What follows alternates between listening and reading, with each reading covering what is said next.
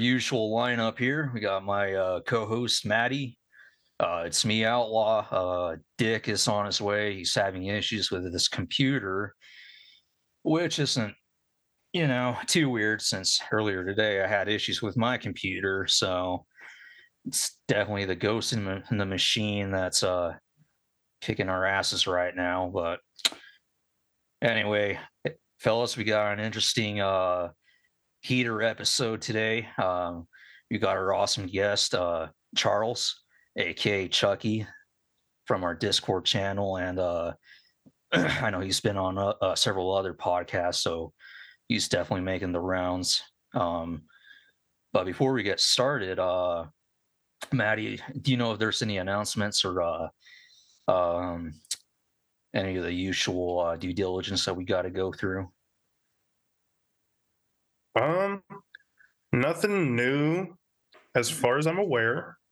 Uh, but you know, same stuff as always, guys. Shout us out. Tell your friends about us. Tell your family about us. Tell your enemies about us. Tell everyone. Uh, spread the show, and uh, just stay groovy, guys. Oh, and if you guys are looking for our merch, check us out on TeePublic. We have a direct link on our uh, Discord channel, so we got some awesome merch, more stuff on the way. Um, yeah, just stay tuned. Hell yeah, see you right there. Hell yeah. Chucky's uh, wearing our swag. That's fucking awesome. Told you, bro. All right, guys. So um, let's get going with this. So, uh, Chucky, what do you got for us today, man? I heard you got a, a killer story. Yeah, uh, I I'm gonna put this one in the bucket of a generational curse, and uh, it all started when I was pretty young, like early teenager, when it all started to develop. But uh, I also associate that to my own ignorance. Um, when I was a really small child, I used to hear stories from my great grandmother about this haunted farmhouse that she used to live in that is a couple miles away from where I live in town here. And uh, anytime we would go to the beach, we'd actually drive past that house, and I'd always try to look for the ghost that great grandma used to live with. And uh, what she would say is that uh, her and her sister used to live in the attic. And uh, when they'd go to bed at night, the ghost would come in and tuck them in. They'd just walk into the room and sit at the end of the bed. And they would both try to be see who was braver so they didn't hide under the covers. They'd see who could stay up the longest with the ghost in the room. Okay, whoa, whoa, whoa. Repeat that again. A ghost was tucking them into the bed. Oh yeah, like pretty much every night. Holy fuck, dude. No way. Like I want this ghost. oh shit, we got Dick here.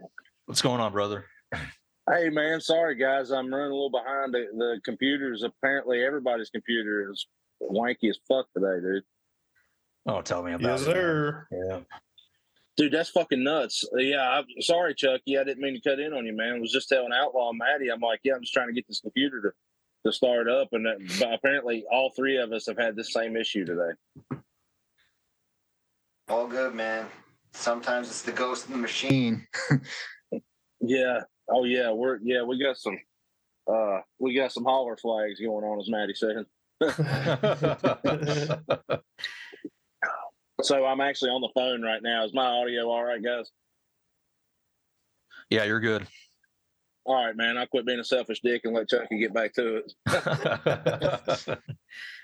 By the way, hi Chucky. Good to see you again, brother. Always a pleasure Good. having you on here. Good to see you too, man. Anyway, so yeah, my great grandma would tell me these stories of this this female ghost that would walk into her room and tuck her in and she always said it was a lady in a Victoria era dress and like full body apparition. It wasn't just like a little glimpse in the doorway kind of thing. This thing would walk in the room. And uh Was it was it audible too? Yeah, that no, was- It's gonna be my question. no audio. Um but as far as I was aware, that ghost resided in that house. It wasn't anywhere else. And uh when we would see this farmhouse just driving by on the highway, no one was living there. The new owners that bought that house refused to live in there because of the ghost. And so they built a whole separate house on the property and just let that one become uh, a relic. Jeez, Really? dude. Like- I can see it there today. So you visited there a lot, or I have never visited there personally, but I, I can see it when we drive by on the highway. yeah? How about that, man? That's crazy as hell. Um, so these people were just like, yeah, we're uh, we know it's fucked, so we're just going to build a separate house on the property somewhere. Sure. Yeah. I don't blame them, man. I'd probably be doing the same thing. Yeah, it kind of reminds me of the the Hollow Sky, the story that those guys were were talking about. You know that that the I guess it was the artist's house. Yeah, I remember that one. Yeah, I don't even think they finished that series. I'm not for sure. That's a Hellfire House? Yes, that's it. The Hellfire Yeah. House. Thank you, Chucky. Yeah. Yeah, I think they're working on it still. Yeah, I was gonna say I know there's fucking all four of us are Hollow Cult. So I know, I, I know one of us has to remember that. I was like, I know it wasn't just me. yeah. Shout out to those guys, by the way. Oh yeah, those guys are fucking cool. I'm so jealous. Maddie got Maddie got to meet them the other day, uh, Chucky. So I know. yeah, that was an absolute pleasure. I'm, yeah, he still be has. there. He literally still has an erection. 24 7, 365, brother. yeah. No, Did you see? Please tell me you all saw Chucky's face when I said that. Poor Chucky forgot he was. He's like, oh shit, that's right. I'm on counter cult today. These guys are foul mouthed as fuck. oh man, all good, brother. We try to keep it raw here, Chucky. Uh, I was telling the guys earlier, your guys' last episode with the mushroom slap, that was having me rolling at work. No, I don't know. Well, I, I said that, and I remember, like, I'm like, maybe not everybody was as, as fucked up as a kid as I was, and probably not not many people understand the the mushroom stamp or the mushroom slap. But I'm glad to see that that, that was a multi uh, multi uh, well a multi uh, I was going to say multi continental, but I guess just a international thing. Everybody knows what the mushroom stamp is. yeah. Yeah, So I. I I wouldn't favor being demon dick slapped at all. no, sir. Absolutely not. Now, maybe if he bought me dinner first, you know, I might taste it, you know, for uh, for the sake of brevity. Power to you, man.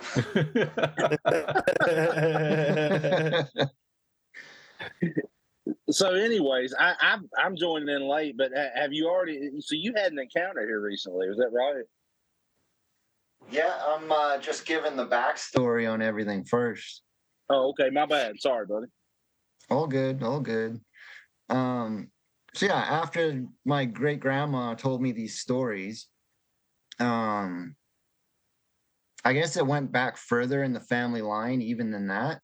Um, it's all passed down through my mom's side of the family. So uh, my mom's had experiences, her mom's had experiences, great grandma had experiences, and her mother had experiences too. So that's four Uh, generations right there. Yeah. Yeah. Well, then there's me.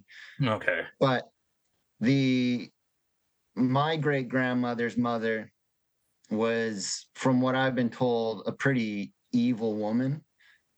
And uh, they were part of a secret society that I've never heard about before called the uh, hold on a sec. Great Orange Lodge Society out of Scotland. Huh.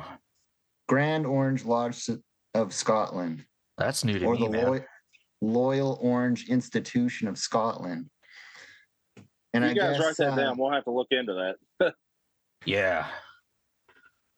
I guess my uh, great great grandfather uh, was like the grand poobah on the uh, the guy's side of the lodge, and Yeah. his wife was kind of a the ringleader of the women's society. So there's two separate groups, but they kind of had the same kind of goals. Well, it sounds the that's a wiki- familiar sounding. Uh, Yeah. setup. Yeah. uh, we we kind of we kind of broke into it, and I'm not to interrupt you. I apologize, Chucky, but I just want to say because like uh, what you're talking about, even in in uh, uh, the Freemasons and in the Odd Fellows, there are a separate society for the women. Um, I, I call them all He-Man Woman Haters clubs, but uh, so you've got the Freemasons, and then you've got their their female side, which is the Eastern Star. And now my grandparents, and this seems to be a trending thing because a lot of people in our community are talking about their grandparents were part of it. I, it makes you wonder if if we're not all together for some kind of reason. But um, but uh, my grandmother and grandfather were. My grandfather was an Odd Fellow, and the Order of the Odd Fellows has a woman's society called the Rebekah's. Uh, so it seems to be a recurring trend with all of those secret societies. They each had two branches, one for the male and one for the female. Yep. if I'm not mistaken, the Grand Orange Lodge is essentially uh like a like an explicitly Protestant version of the Freemasons or, Yeah. or something okay. close to that. uh, there's not much they really talk about it that I could find. Um, I mean, especially in Canada, if you look up anything like orange, it'll just take you to like Orange Shirt Day or anything like that. So there's not a lot of information on it. But uh, my mom would say she always got like really bad vibes being around her great grandmother. Um, like she said some pretty wicked things. Uh, so it makes you wonder what actually went on back then. So your mom's great grandmother said you're the fifth generation of that. Well, if she instigated the initial thing, I would be the fourth generation. Yeah. So when I turned, I think it was like 14 or something. It was like summer of grade nine. Um, I was kind of getting into my rebellious teenage phase, and we went to church, but we went to church at a cult. Um, you said that so fucking casual, Chucky. you know, I didn't realize it was a cult until years later. I was watching uh, Exhibit A, and uh, there was an episode from Toronto where that same church group had a, a episode on, and this guy tried to uh,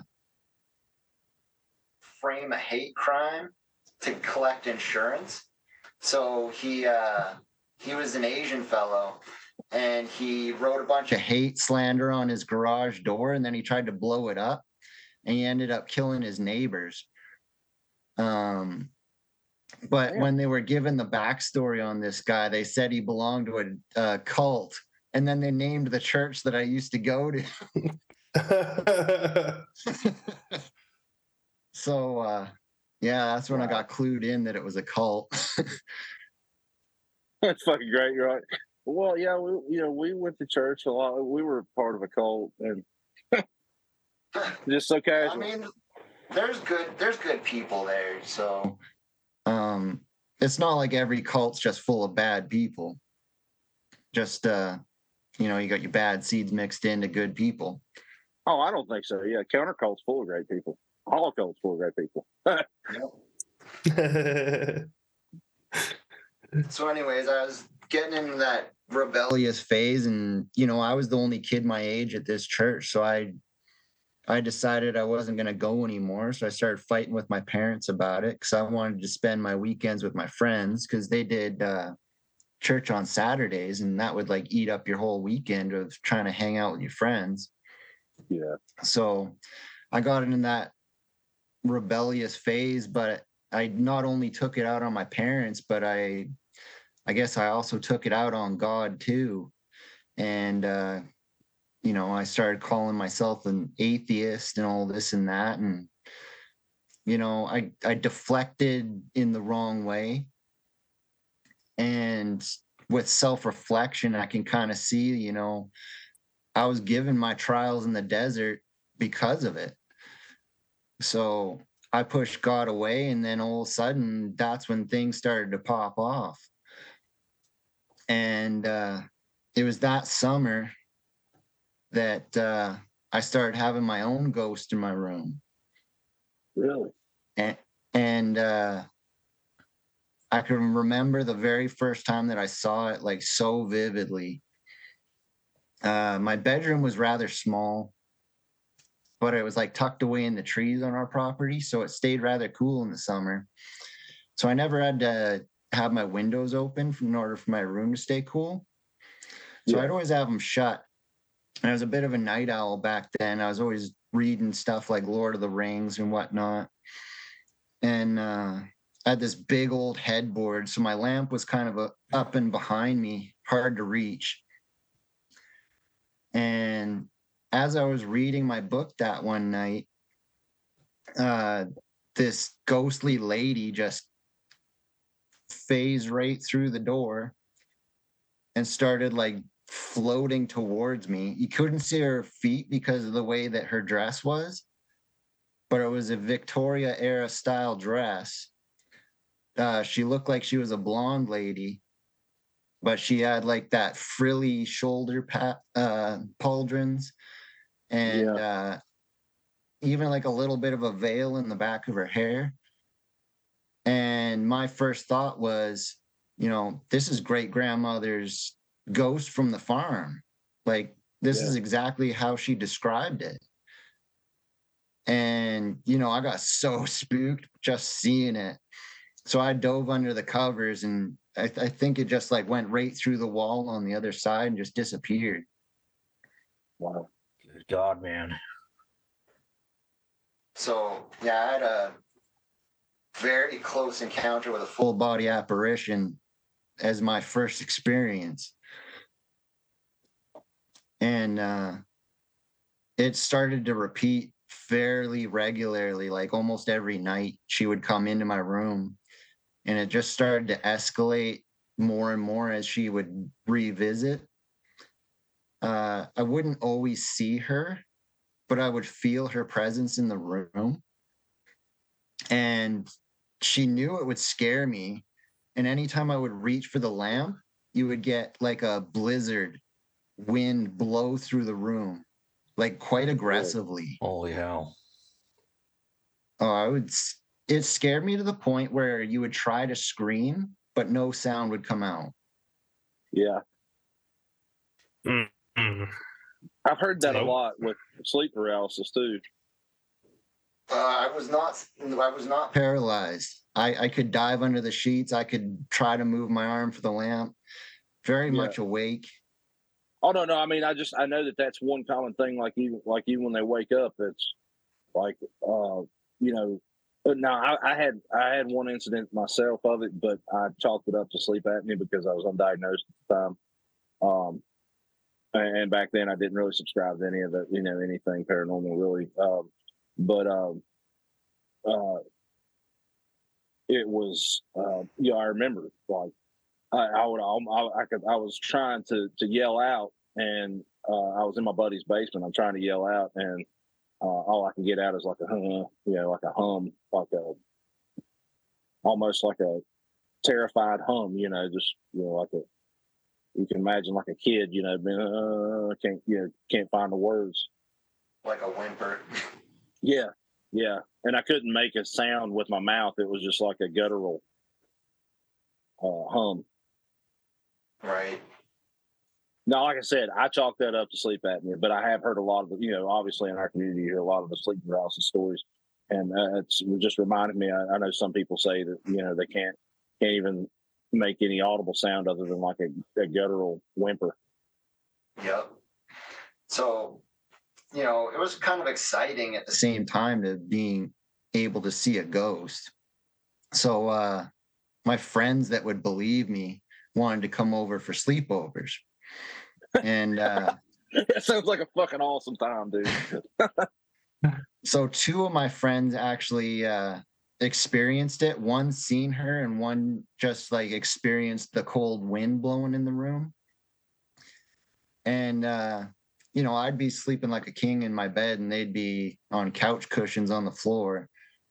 And uh, the the one time that we both saw her, it was like the very first time I saw her. She she drifted into the room and went right between both of us, and then out the wall and uh, just scared the pants off of both of us. And uh, the other time, we could uh, feel her into the room, and then I'd reach for the light, and you get the wind blowing around. And so I'd I'd duck back and hide under the covers, and then when I'd felt brave again, I'd go for the light again, and it would happen again. So you know that convinced my my two friends that it was going on. Yeah. But you know, I well, was at at least you that had thing's, somebody to believe you. I was at that thing's mercy though. Like Yeah. I had nowhere to go. That's that's where I had to sleep. Yeah. And uh, after those two visits with my friends, then she really ramped up her malevolence and kind of started to show her true colors. And she started sitting on the end of the bed. So I'd be, you know, half asleep or I'd be reading and you'd feel the butt impression down by your feet. You'd feel the weight just sink down into the mattress. No, sir. Oh, yeah, it gives you the heebie jeebies. Hell yeah. And, uh, you know, every time I just hide under the sheets and wait for it to go away. And uh, she eventually got to walking on the bed, basically like I'd be under the covers and you could feel two feet on either side of your stomach. Oh fuck that. No. Yeah. Oh, that's it Uh, no. And- uh, all you can Yeah. feel is like her staring at where your head would be. You can have that feeling of being watched so intensely. And then another time, uh, I went for the lamp when I couldn't see her, and then the wind would blow. And so I hid under the covers, and she came up beside my head on the bed, and you could just feel two fists sink down into the mattress right beside my head. And that was one of the times where I, I tried to really scream and just could not make a noise. Like, Yeah. I don't know what was going on there, but my parents live were like on the other side of that wall. They should have been able to hear me Yeah. and nothing. It was like screaming into a vacuum. Oh, man. Fuck that. Yeah, dude, no doubt. That, It it Did got you- worse. Did you ever like stop to try to convey what was happening to your folks? Uh, they didn't Or anybody- at first. Okay. Uh, My my folks just thought I was telling stories or that I was staying up too late and I was too tired or something like that. And then after a while, I mean, we weren't on the best of terms then either because I was fighting with them about not going to church. Right on. Um, but then my mom did start to believe me when I was asking, you know, like, what can I do to get this thing to stop harassing me? And uh, she says, you need to tell this thing you rebu- you rebuke it in the name of Jesus. And uh, you know, I got my final encounter with the thing.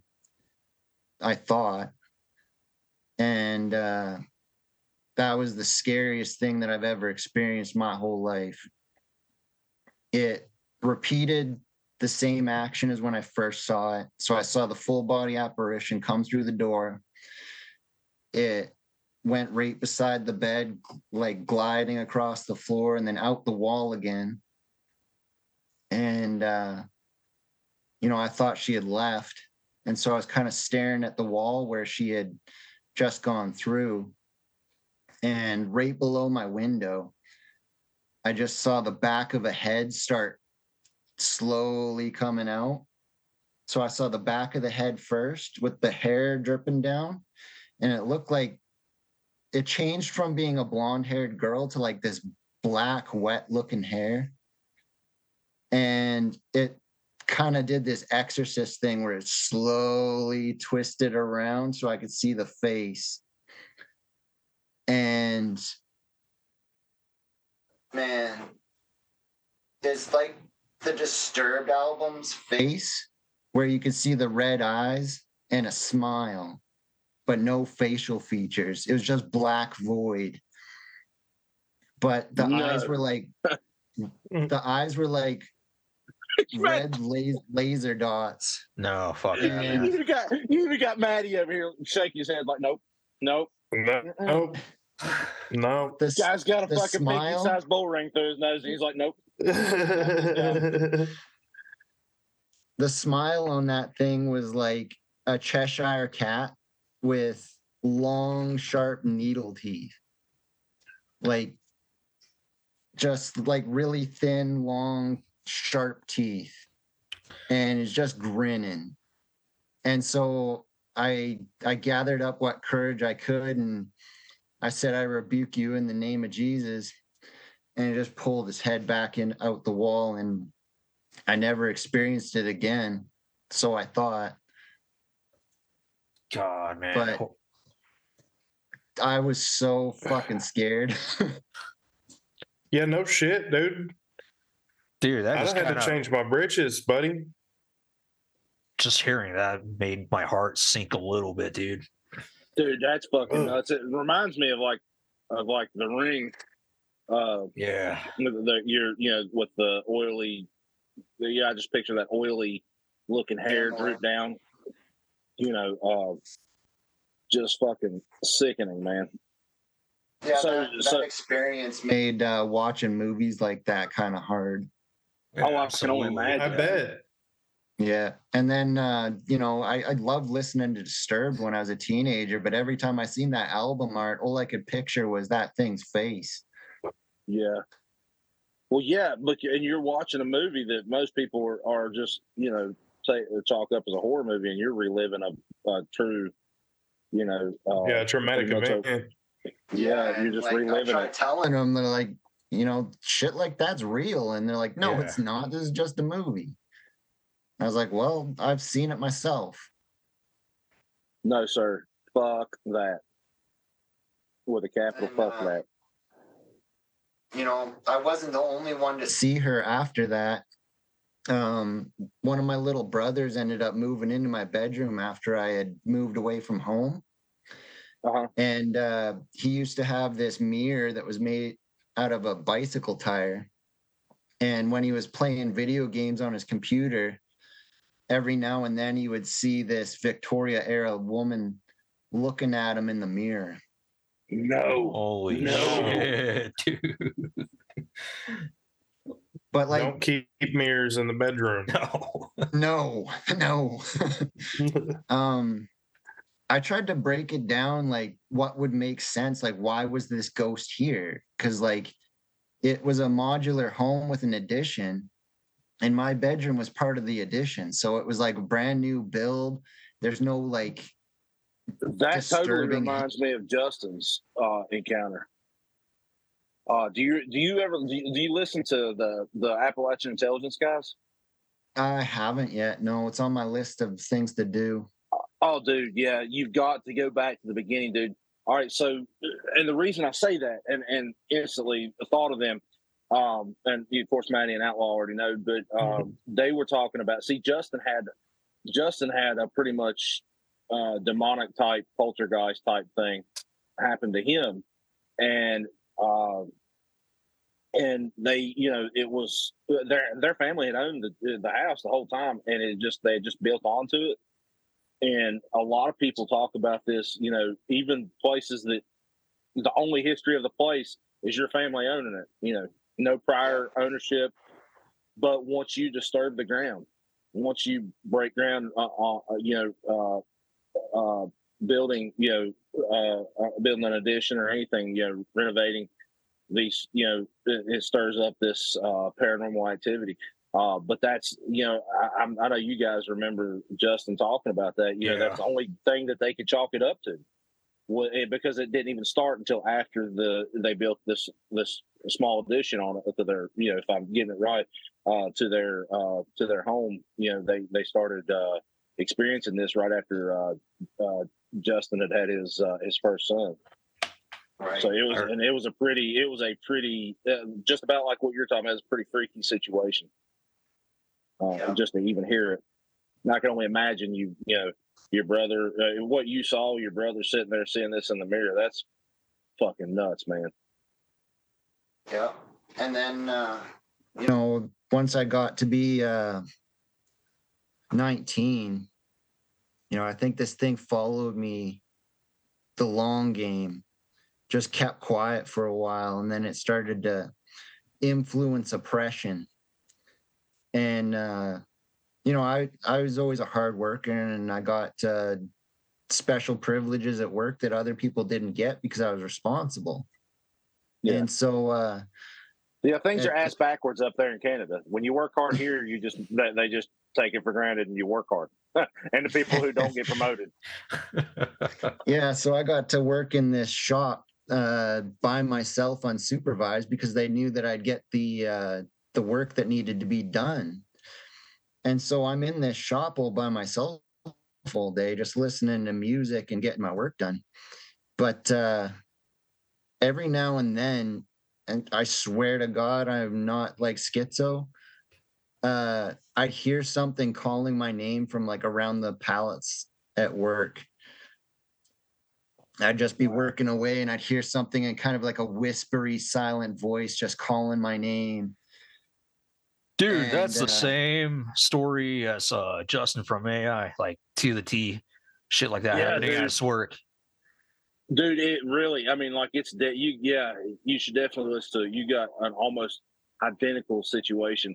And i i, I almost because these I i've heard it a couple other times too but these stories they sound your alls have aspects different aspects of the normal everyday polter, poltergeist activity like that's personal like there it's like like you're talking about it's calling your name you know it's got the mimic properties to it and fuck that um, I, it's funny you say that. See, I've I've recently the guys know, and and once uh, we act- we recently did an episode with um, with Tommy Colum, and uh, the poor guy, you know, he's from England, so I'm sure he's probably having to edit his ass off to, to keep the uh, the royal family from busting his door down, wondering why he's talking to us. But uh, but uh, uh, I've had some uh, some paranormal activity at work too, and we've done some research, and and I'm not the only one either.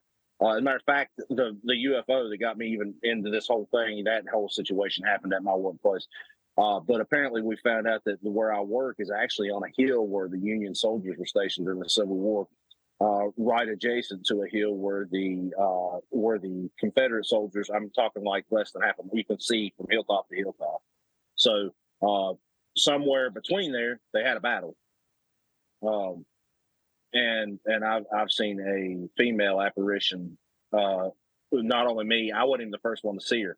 Uh, I was the first one to experience her while listening to a um, Hollow Sky, one of their live podcasts. You know that they do uh, on YouTube, uh, the night shift. The night shifts. Yeah. Yeah. So I'm listening to a night shift, and um, this guy is calling in. He's talking about. Uh, you may even remember. He's talking about this thing, this apparition reaching down his throat. Uh, it's not been too long ago, just a couple months.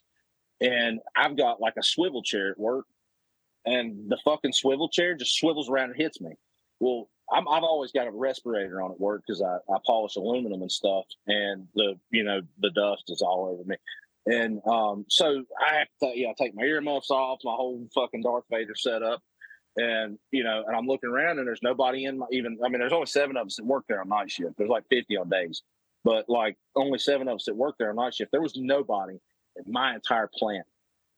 uh, my entire site. We call it a plant because it was there. The parts of the plant were it's all one big. It's all connected. You can walk through to each one, but they were built at separate times. So each separate building is its own plant. But there was nobody even in my entire plant uh, over there, uh, which now is just pretty much my a couple machines, my a saw or two, and then my my area and shipping. Um, so, uh, but so that's the first thing that happened.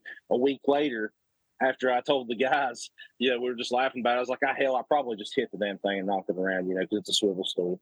And but but I was standing there, like I was just standing there. I wasn't moving. I mean, I'm a I'm a big fat guy. You know, I wasn't moving my hips or anything. I'm just sitting there polishing fucking thing swings around and hits me in the side. Well, anyways, about a week later, uh, maybe two, uh, the guy that usually locks up, he'll walk around and he'll walk me out and then lock the door in my plant and then walk onto the front.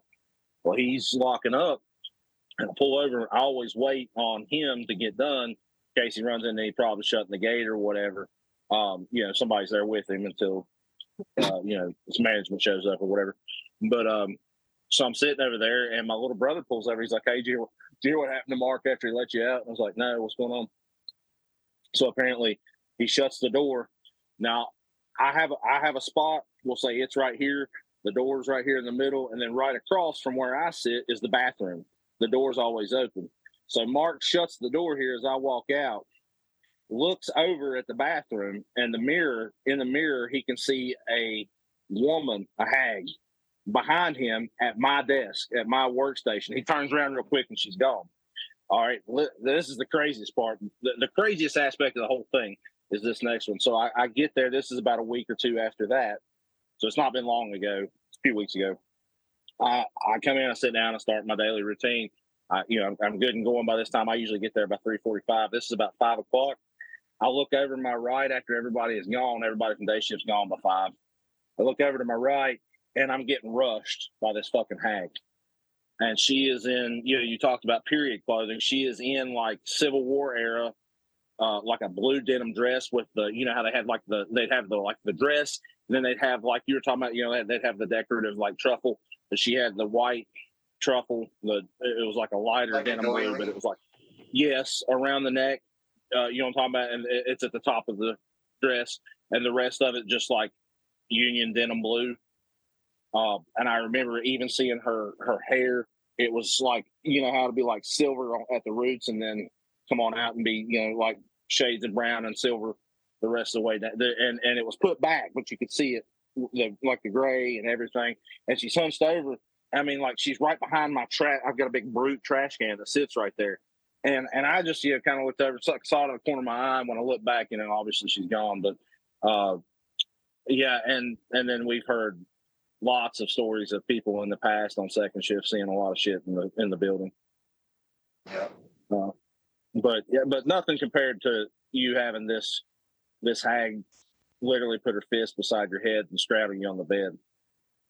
Man, yeah, it it almost got to the point of being physical without actually being like touched. Yeah. Um. After I heard that that voice in the warehouse there, I started to go through this this phase where I'd have a migraine every day, all day, for an entire year. Let me uh, and stop you right there. Did it start on the left side of your head? It was like my the whole my whole head. Yeah. Um, and you know, I went to the doctors about it because like I was in a lot of pain with it.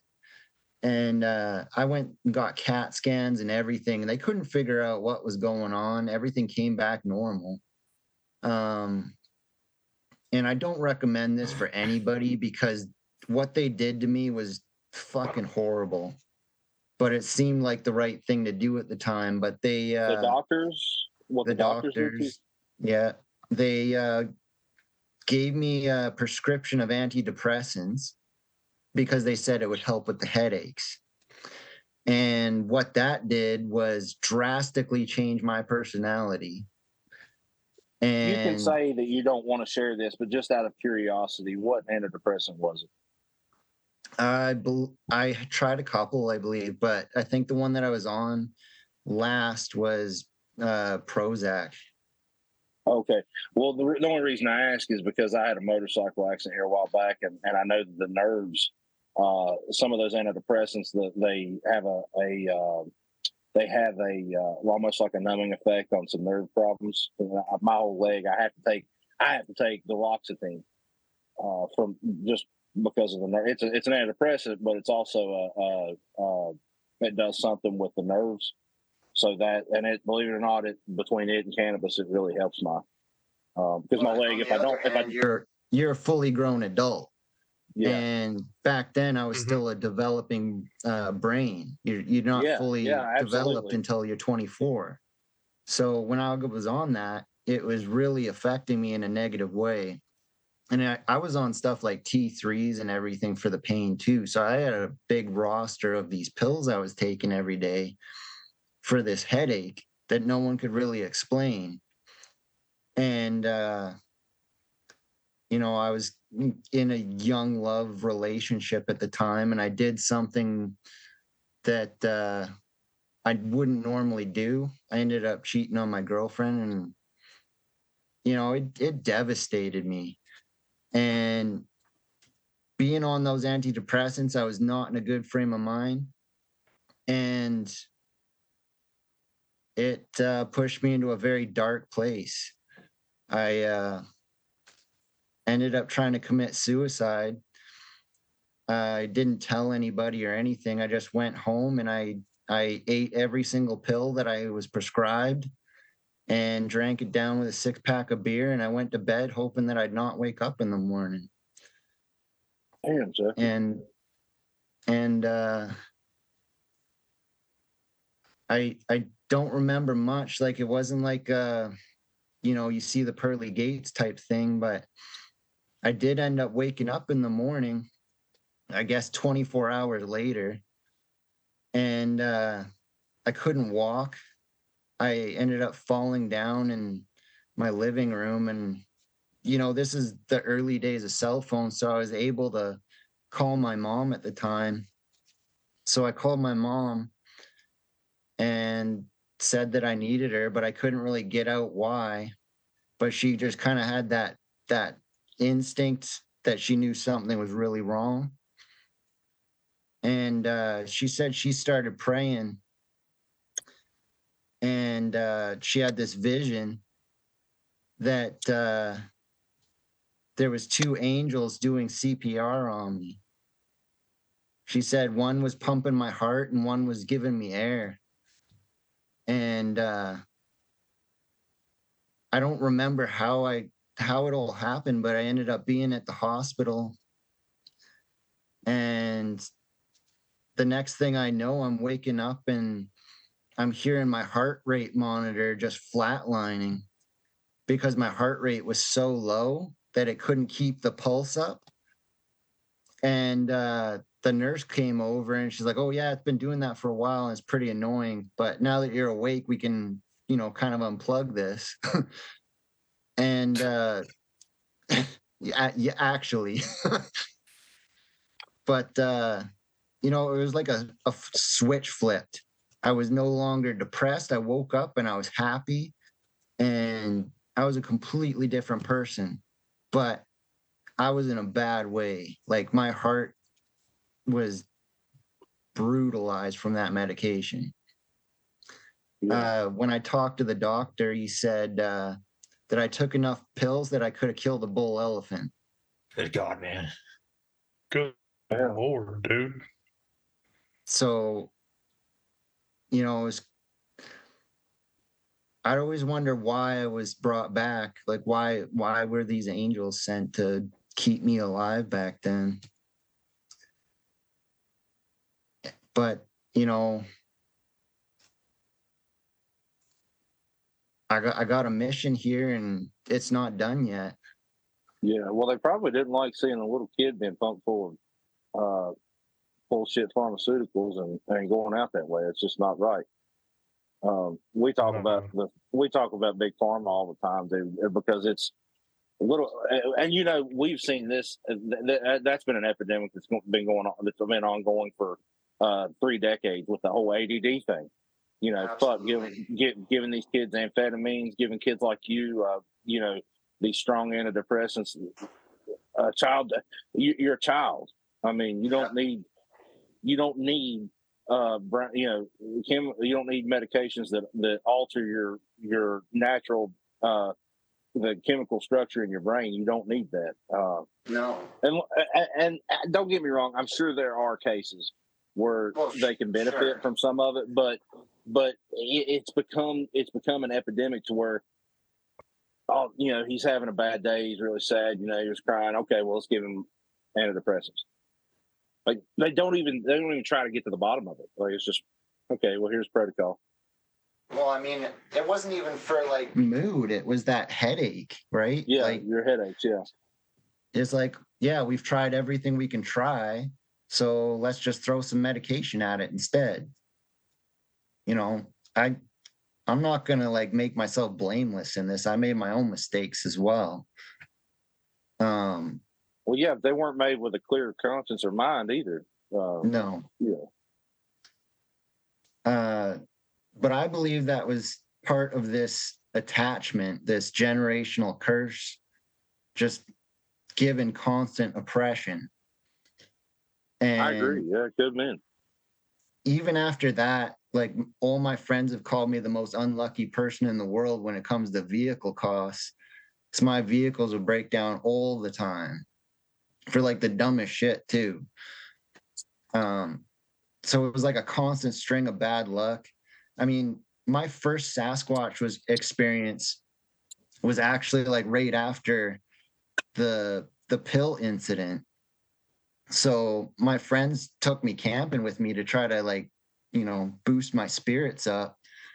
But uh you know i couldn't do much because my heart rate was so out of whack that you know you try to run or anything you're instantly out of breath. And i couldn't drink. I was on this uh medication that if you mix it with alcohol it can actually kill you. So like when I had my Sasquatch experience, I was the only sober one there. Right. Uh but like it's got me thinking about like when you have one experience, it kind of opens these doorways to more and more experiences. It does. Yeah. Yeah, we've very talked- much so. Yeah. That's That- been a reoccurring uh, uh, sentiment in a lot of our uh, a lot of our episodes that we've talked about. You know, it's like uh, I, I went a whole lifetime without ever seeing shit, and then after the uh, the UFO incident, uh, I, not I, you know maybe it's because it, you know that whatever dim- realm or dimension these things work from, they you know, they may be different realms and dimensions, but it- it's like it's you know once you're open to it, you're you're or, you know once you see your first one, it's game on. Yeah. Yeah. It's like Pringles. Once you pop, you can't stop. That's true, dude. Yeah. Pring- Pringles are a little bit more enjoyable than a, than having a hag strategy in the bed, but yeah. Um.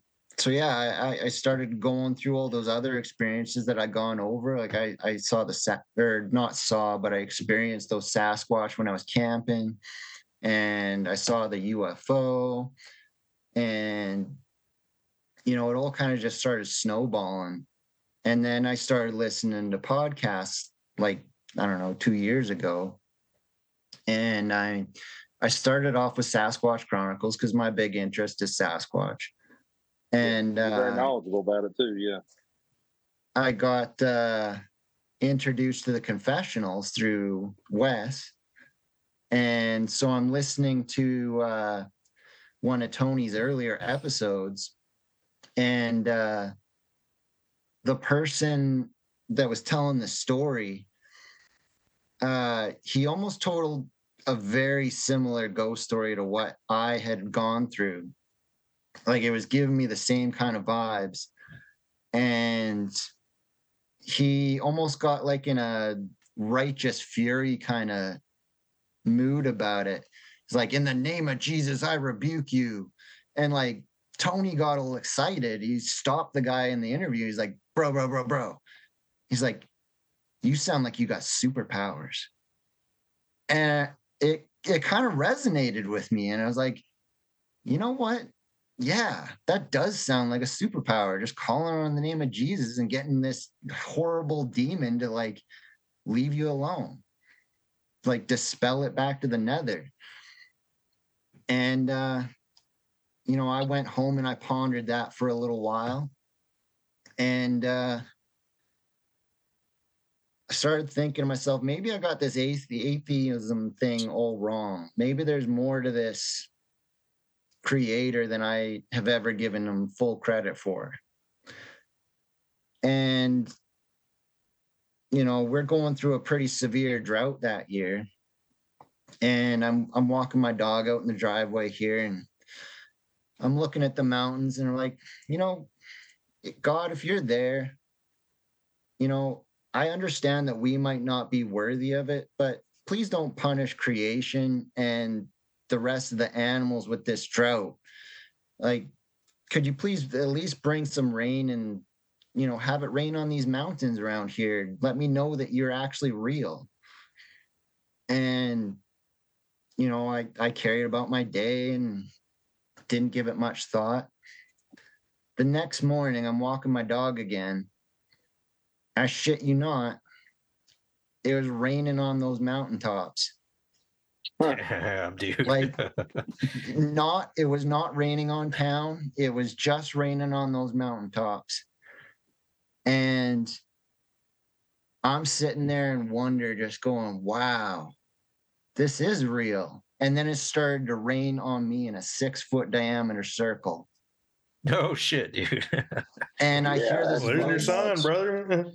i hear this voice in the corner of my shoulder and it said fear not steel yourself in the holy spirit for you were given dominion of earth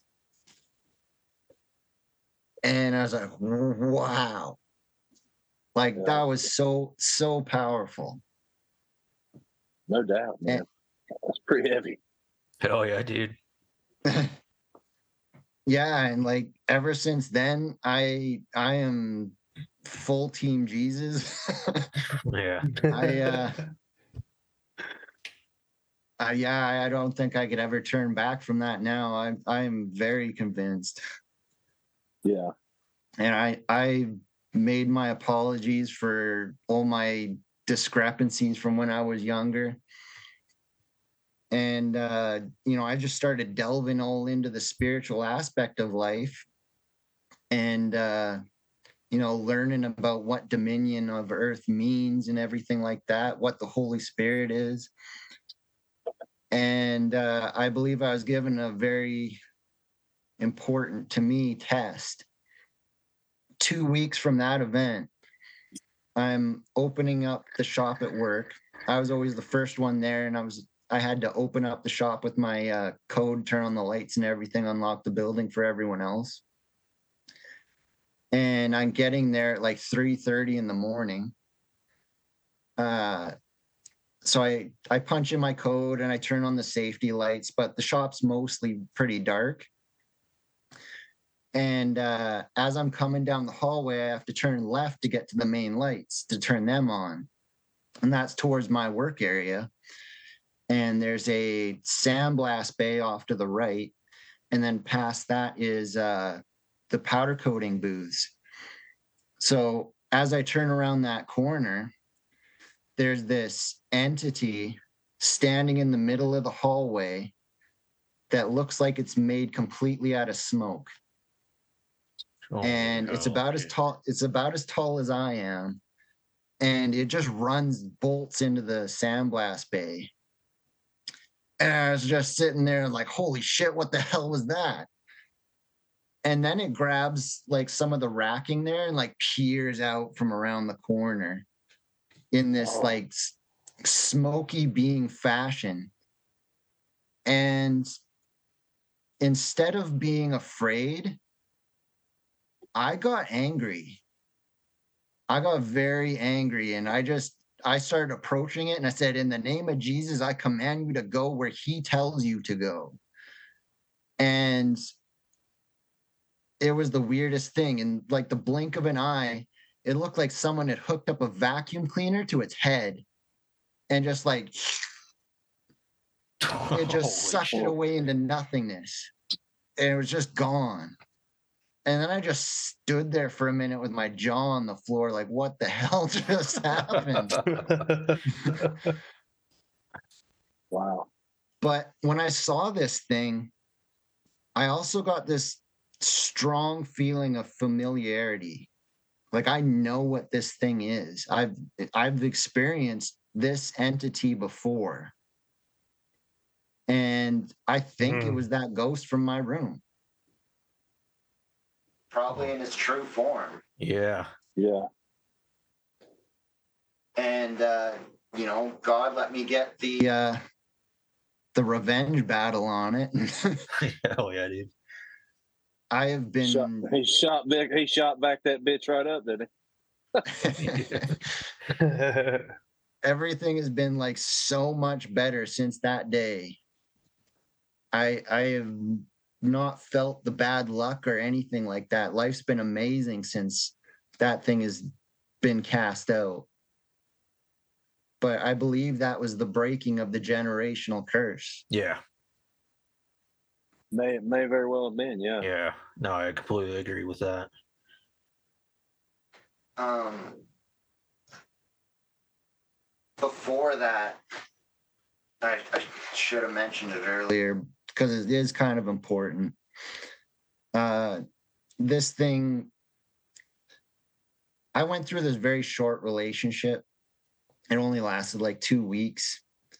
And I broke up with this girl because she was kind of fighting with my friends at a party for fun, kind of thing, and just seemed like a little bit crazy so after I break up with her, she tells me she's pregnant, right? And I'm, Sure.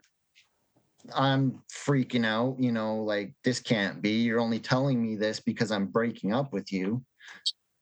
And uh, you know, a couple weeks progress and everything, and then she goes to the doctors and she's telling me, "Oh no, you can't be the father because it's too far along." And so I went a full year thinking, okay, I'm in the clear. I'm no longer considered the father, right? Yeah. A year after my son was born, I'm getting paperwork to do a DNA test. And then I find out I'm a father all of a sudden. Wow. Like, it was not conventional. It was not easy. So my son was one years old when I met him. And uh, you know, I had to do that single father thing for a while and I think that that generational curse tried to attack him as well Yeah. on uh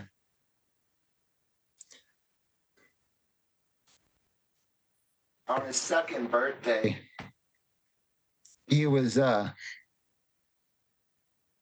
diagnosed with leukemia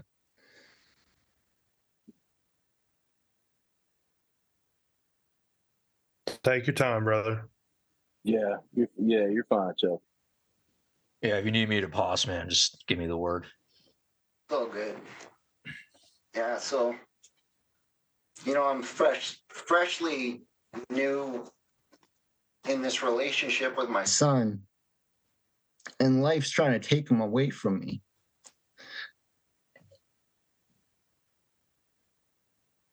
And uh so i i had to drop life and just head down to the children's hospital and spent the next year there.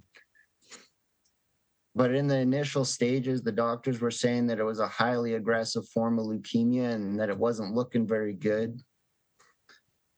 And uh, he just started to like bruise up everywhere you would look at him. He, he was all bruised. And uh, this is when I was still saying I was an atheist. But uh, I was tucking him into bed one night and I always used to sing him somewhere over the rainbow. Um, by brother is Yeah. that would always that would always like put him to sleep pretty quickly. And while he was sitting there sleeping, I was just like rock bottom. I just was in my most desperate moment. So I put my hands on him and I just reached out into the universe. I'm like, please take this away from my son. Make it so he'll be okay. And if you need to, I will take on this sickness if you make him okay. And when I said those words, I felt this really strong pulse of heat go through my forearms and into my son. And then uh, the very next day, we did a regular checkup and blood work kind of thing at the hospital. And the doctor came back with a big old smile on her face and she said, Good news. He's come back and he's cancer free. Holy shit, dude. Good stuff. Yeah, absolutely. Like, that was powerful. No doubt. If you ever want to experience hell, spend a year in a children's hospital. That Yeah, is that is the hardest thing to ever watch. Yeah. I can only imagine, Chucky. But I'm so thankful for that miracle. Absolutely. Absolutely, man. We definitely are too. That's awesome.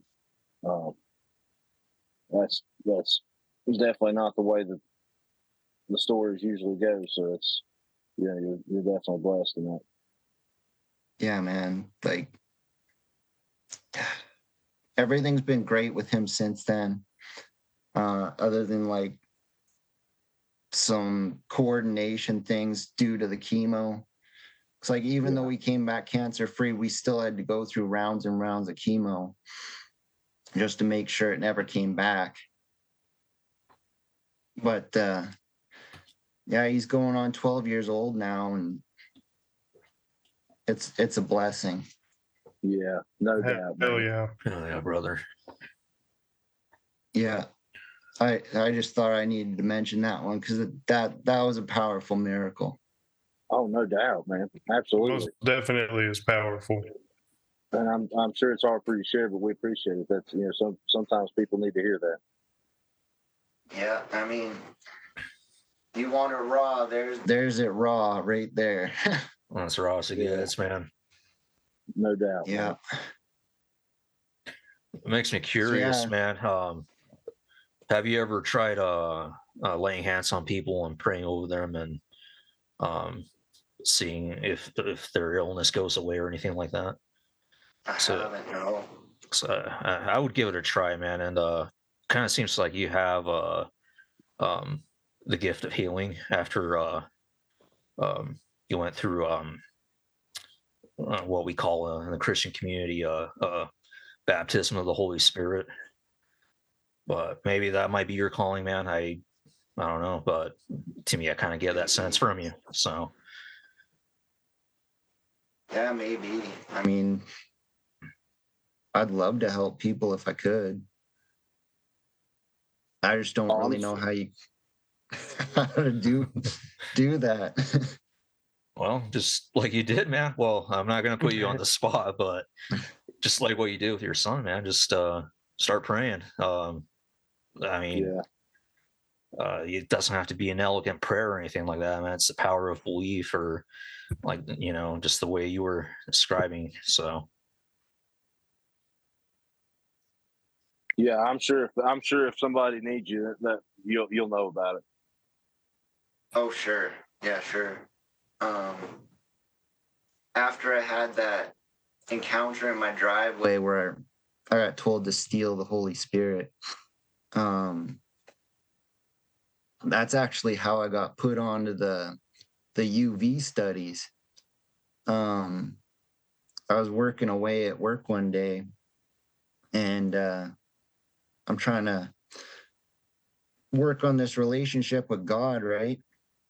So I'm I'm treating him like my best friend. and uh, you know, I'm listening to podcasts and I'm asking a million different questions. You know, is this how this really is? Is this how that really is? Like, you know, praying for discernment to know what's true and what's not. And I, I powder coat for a job, so it's it's almost like uh yoga and meditation at the same time. Just Yeah. chilled out, right? And as I'm kind of on autopilot, I get this vision of a Egyptian tomb. And you can see all the hieroglyphics going up to about chest height. And I hear this voice and it's saying, uh, even though you have eyes to see, you cannot see. Even though you have ears to hear, you cannot hear. And I wasn't very familiar with that at the time. So I messaged my mom. I'm like, does this sound familiar to you? Like, do you know what this means? But as this Egyptian tomb scene is happening at the same time, the lighting changed in there and the UV light came into that tomb. And above the chest height hieroglyphics, there was invisible writing on the wall that you could only see in the UV.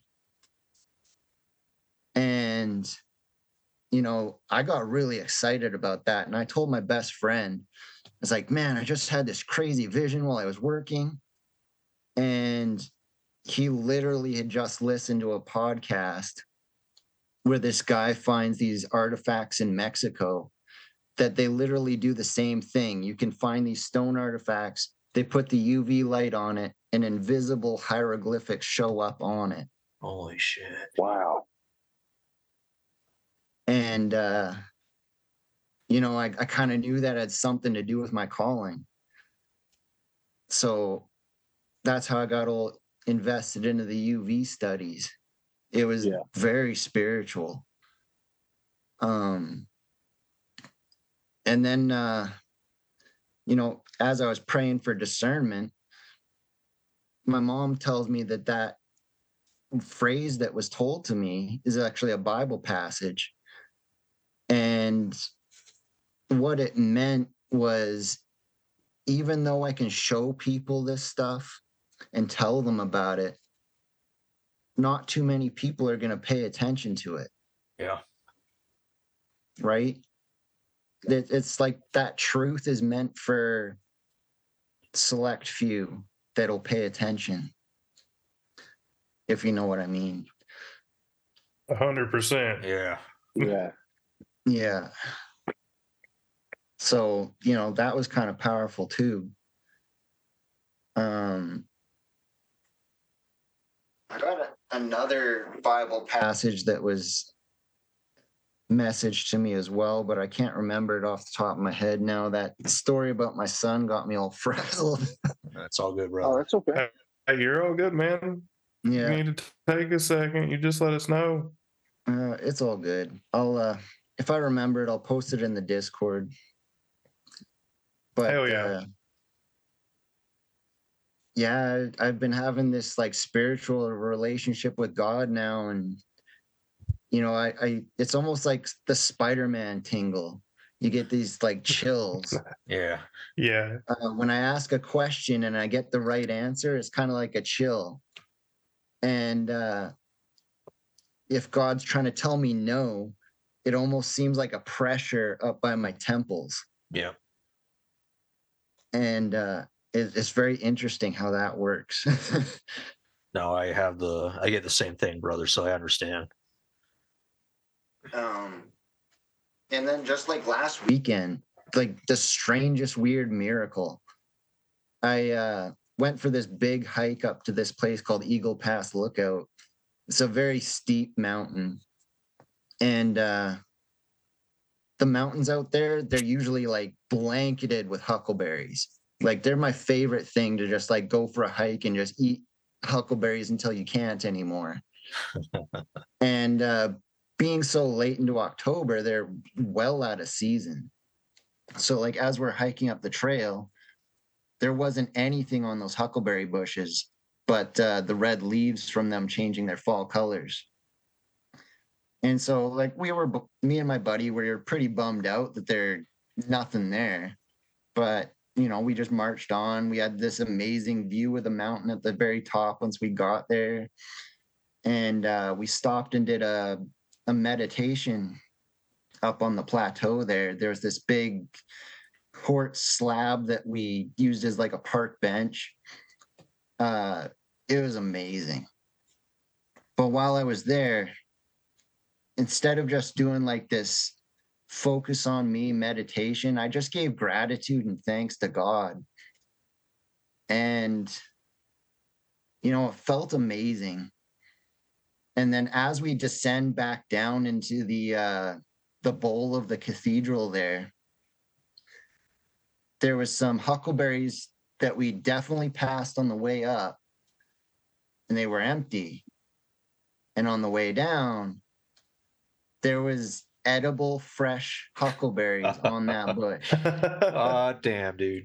Hot damn. And i just like reached over and like lifted up the leaf and all of a sudden they just start appearing everywhere. And even my buddy he gives me this like double take look. He's like how did you even see those? Uh, I just I couldn't tell him the truth. I don't know, man. they just kind of popped up. yeah, so we had these miracle berries for a snack on the way down. It was kind of amazing. I mean, if you want to be a skeptic, sure, I might not have noticed it on the way up, but I'm pretty damn sure I oh, yeah, I looked at that bush on the way up. Yeah, no doubt, man. That's awesome. That's yeah, awesome that was that was pretty fun. Um, but uh, you know, lately, uh, me and JJ, we've been taking this demonology class online, and uh, you know, I just want to be aware of the other side. I want to be able to fight back, kind of thing. Yeah, yeah. You I have to know your enemy. Exactly. And that's actually one of the reasons I created the new channel on Discord, the spiritual warfare channel. But anyway. Exactly. Yeah. Got to know your enemy in order to fight back. And, uh, you know, we're just doing introductory stuff, listening to these lectures at first. It's like the history of different deities and everything from ancient civilizations. And, uh, the classes have all been protected and everything, but uh, both of us have been experiencing some spiritual attacks after listening to those lectures. And it kind of, of course, yeah, of course. it kind of surprised me a little bit. They, uh, dude, it's kind of like, uh, it's kind of like uh, when you have a wife, you know, you I'm not saying you don't you don't try as hard, but you know you uh, you're not worried. You know you're you're married. She's not going anywhere. Uh, you know, but same thing with the with the demons. You know, well when they have you, they don't worry about you. When when the other side has you, you know. Yeah, hundred percent. Then, they, then they're ready to fight for you. I kind of like the sports analogy, where uh, let's just say it's basketball team uh, you're not going to have the opposing team check you if you're sitting on the bench waiting to come onto the field. Yeah. Right. Yeah. The only exactly time you're right. going to get checked is when you either beak off or you're the one on the court. Yeah. Um, so I guess if you put yourself out on the court there, you're going to be in the blast zone. But I had all kinds of weird stuff going on. Like I had a wasp nest that uh, chewed through the attic ceiling and got into the, my kitchen. Shit. And wow. so I got home from work. Everything was fine. I take my dog for a 20 minute walk. I come back into the house and there's literally thousands of wasps flying around in my kitchen oh, and in no, my living room. Fuck, I'll take a ghost any day. well, the weird thing was is they weren't stinging me even when I was swatting them. They were the most docile wasps you ever seen. Um, Oh, that's And- weird. Yeah, I was gonna say that in itself's weird. I've never seen docile wasps. so Uh. I literally like just started pumping uh, Rock You Like a Hurricane, and I grabbed the No. vacuum cleaner and started sucking them all up. Yeah, I've never seen.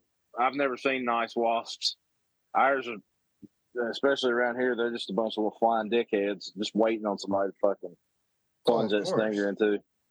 I was surprised that they chewed a hole in the ceiling within that short amount of time. Yeah, you. Yeah, no doubt, man. Um, and then after that, I, I started having this rat infestation underneath the house. And like I was saying before we started recording, there's a, a bunch of them that have found their way into the shell of my bathtub in my bedroom. So they're waking me up, dude. Like fighting and scrambling around in the shell of the bathtub. Um, can't get caught worth a damn. Um, there was one morning, like right after my wife went to work in the morning, I was sitting there half half asleep in bed, and I'm listening to these damn rats fighting. Yeah. And then all of a sudden, I heard this demonic growl coming out of the drain. Oh shit. That's when I knew what was really going Yeah. on there. And uh, you know, I, I immediately just started to uh, pray, and the growling just stopped. But it was like gurgly, like it was coming out of the pipe. Good God, man. Weirdest Yeah, stuff. fuck that, man. um i was getting bugged by this gigantic housefly at work and you know i smacked the shit out of that thing like i beat it with a piece of metal should have squished it flat but when i hit that thing it projected an image of beelzebub into my head you know the fly headed Yeah. demon Yep. Yep. Yeah. So that was weird as well. Uh so I've been taking a little bit of a break from the lectures. Yeah. Yeah. It's not I a bad probably would idea. too. yeah. yeah. Um That's a bit much. Have you got a got couple years ago A couple years ago I was watching this dumb B B horror movie like it was made in I don't know Korea or something so we were just watching the subtitles on it and it was called Incantation and uh, yeah. I've yeah. seen incantation. okay so you know what I'm talking about I Um, know exactly what you're talking about. This is fun. that that mother Buddha entity. Um, when her uh, devotees would get all covered with those caterpillars in their in their forearms. yeah. Uh, I watched that movie, and then I had to work overtime on the weekend the very next day. So I show up to my overtime shift. The shop's all locked up. And I turn on the lights and I go to my powder coating booth. And in the middle of the floor, there's a fucking caterpillar. Oh, oh. And I've never, I have never seen a caterpillar in the shop before. Even since then, like that was that was a message. Yeah. Yeah. I would say so. I mean, I squished that damn bastard, but Kill it with fire or something. Yeah. So. I was asking, Ooh. did you? So did you all get into Zoso in your demonology, or Uh, we have not gotten there yet. No, it's uh mostly like uh ancient Greek and uh, uh Sumerian and Yeah. You know uh, he? I, I, may be mistaken. I think he is a Sumerian. uh Zozo. Yes, Zozo. Uh, I think we've talked about uh Pazuzu, um, which Uh, is he's actually the uh, Led Zeppelin actually named their fourth album after him. oh, okay. Um, not, I, I think it, I think they even warned against saying his name. Uh, Sure. but uh but uh he, yeah he's supposed to be like some uh he's like uh the mischief uh demon Isn't uh, the Zozo one a more recent, like the AI chat art um demon? no I know. well Uh, i mean they might have done one they might have done some ai but he's been around like i said that's the album that stairway to heaven came out on Well, so it's a it's one.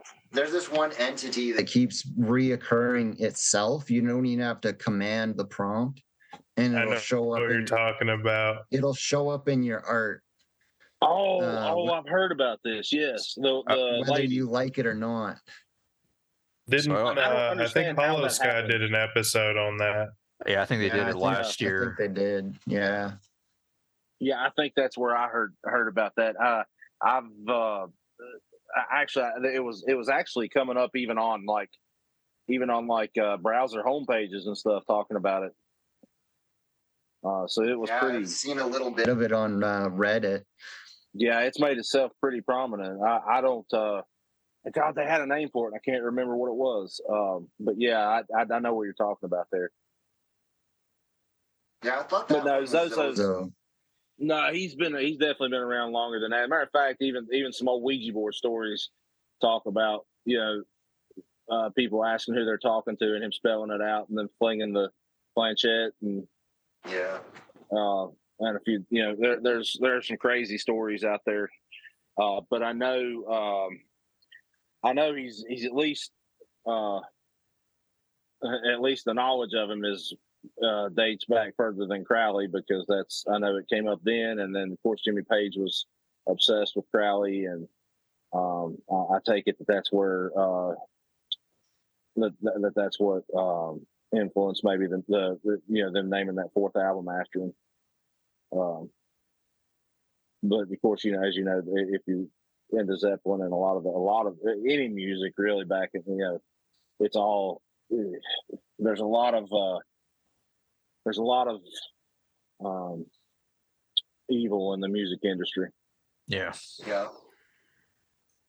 uh, and obviously Hollywood. You know, Hollywood. We're, we're it's finally coming out now. We're not sounding so crazy anymore. You know, talking about the Satanism in Hollywood because it's such a Oh it, it's such a big thing that it's that that now it's not even like it's not even like a rumor anymore. It's like yeah, they. I mean, they're pretty They're much doing in the open seances on now. stage. Yeah. Yeah. Um, when I went to Mexico this last August, um, I had some pretty wild shit happen there too. Oh yeah. I mean, my vacation was great. I called into Hollow Sky night shift about it as well. Uh, had the best vacation, and it was my last night there. And uh, I was having trouble sleeping. And when I did finally get to sleep, I had the wildest dream. It was like I was plucked out of bed and put in the jungle. And so, you know, you're feeling that hot humidity and everything. And in front of me, there was this green skinned human looking entity, uh, kind of Aztec style, but had these living vines curling around it like a snake. Uh, but the vines were in constant motion. And uh, it spoke telepathy, telepathically um, and told me, you need to go home now. And it didn't come off as like a threat or anything. It just gave me the message, you need to go home now. And I'm like, well, that's fine because my flight's tomorrow. So I am going home. Oh, this is so. This is when you were in Hawaii. Uh, I was in I was in Mexico. Okay.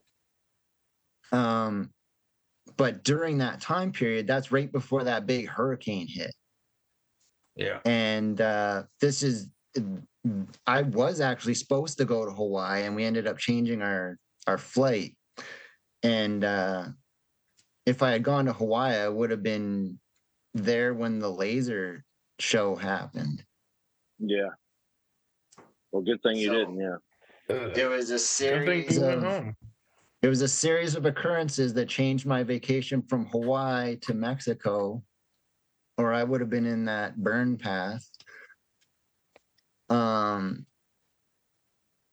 and then all of a sudden, there's that hurricane coming off the coast, and uh, my flight ended up getting delayed a lot. Um, so we're sitting there sweating in the airport with uh, no AC and everything, not wondering if we're even going to make it home or not. Because when the plane landed, there was a little bit of damage to the landing gear, and the flight crew walked off the plane. So there was no flight crew for the return trip home. Oh so my god. We're wondering what the hell is Uh, even happening. That's got fuck this written all over it. yeah.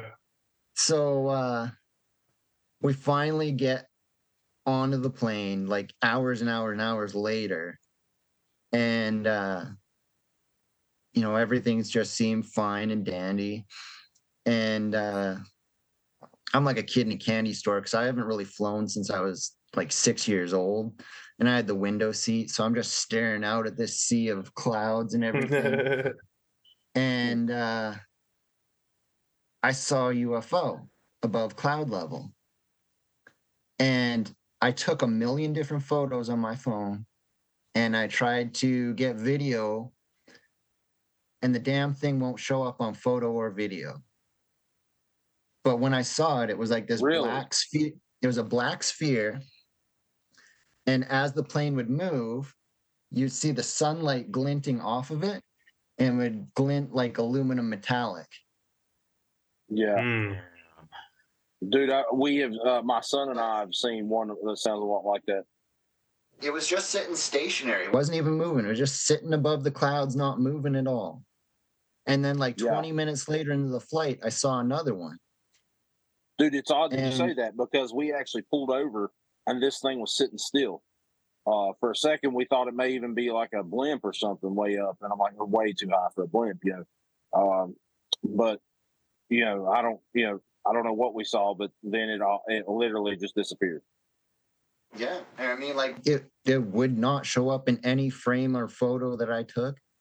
Oh, and uh, I asked JJ about it, and she said maybe it was spiritual.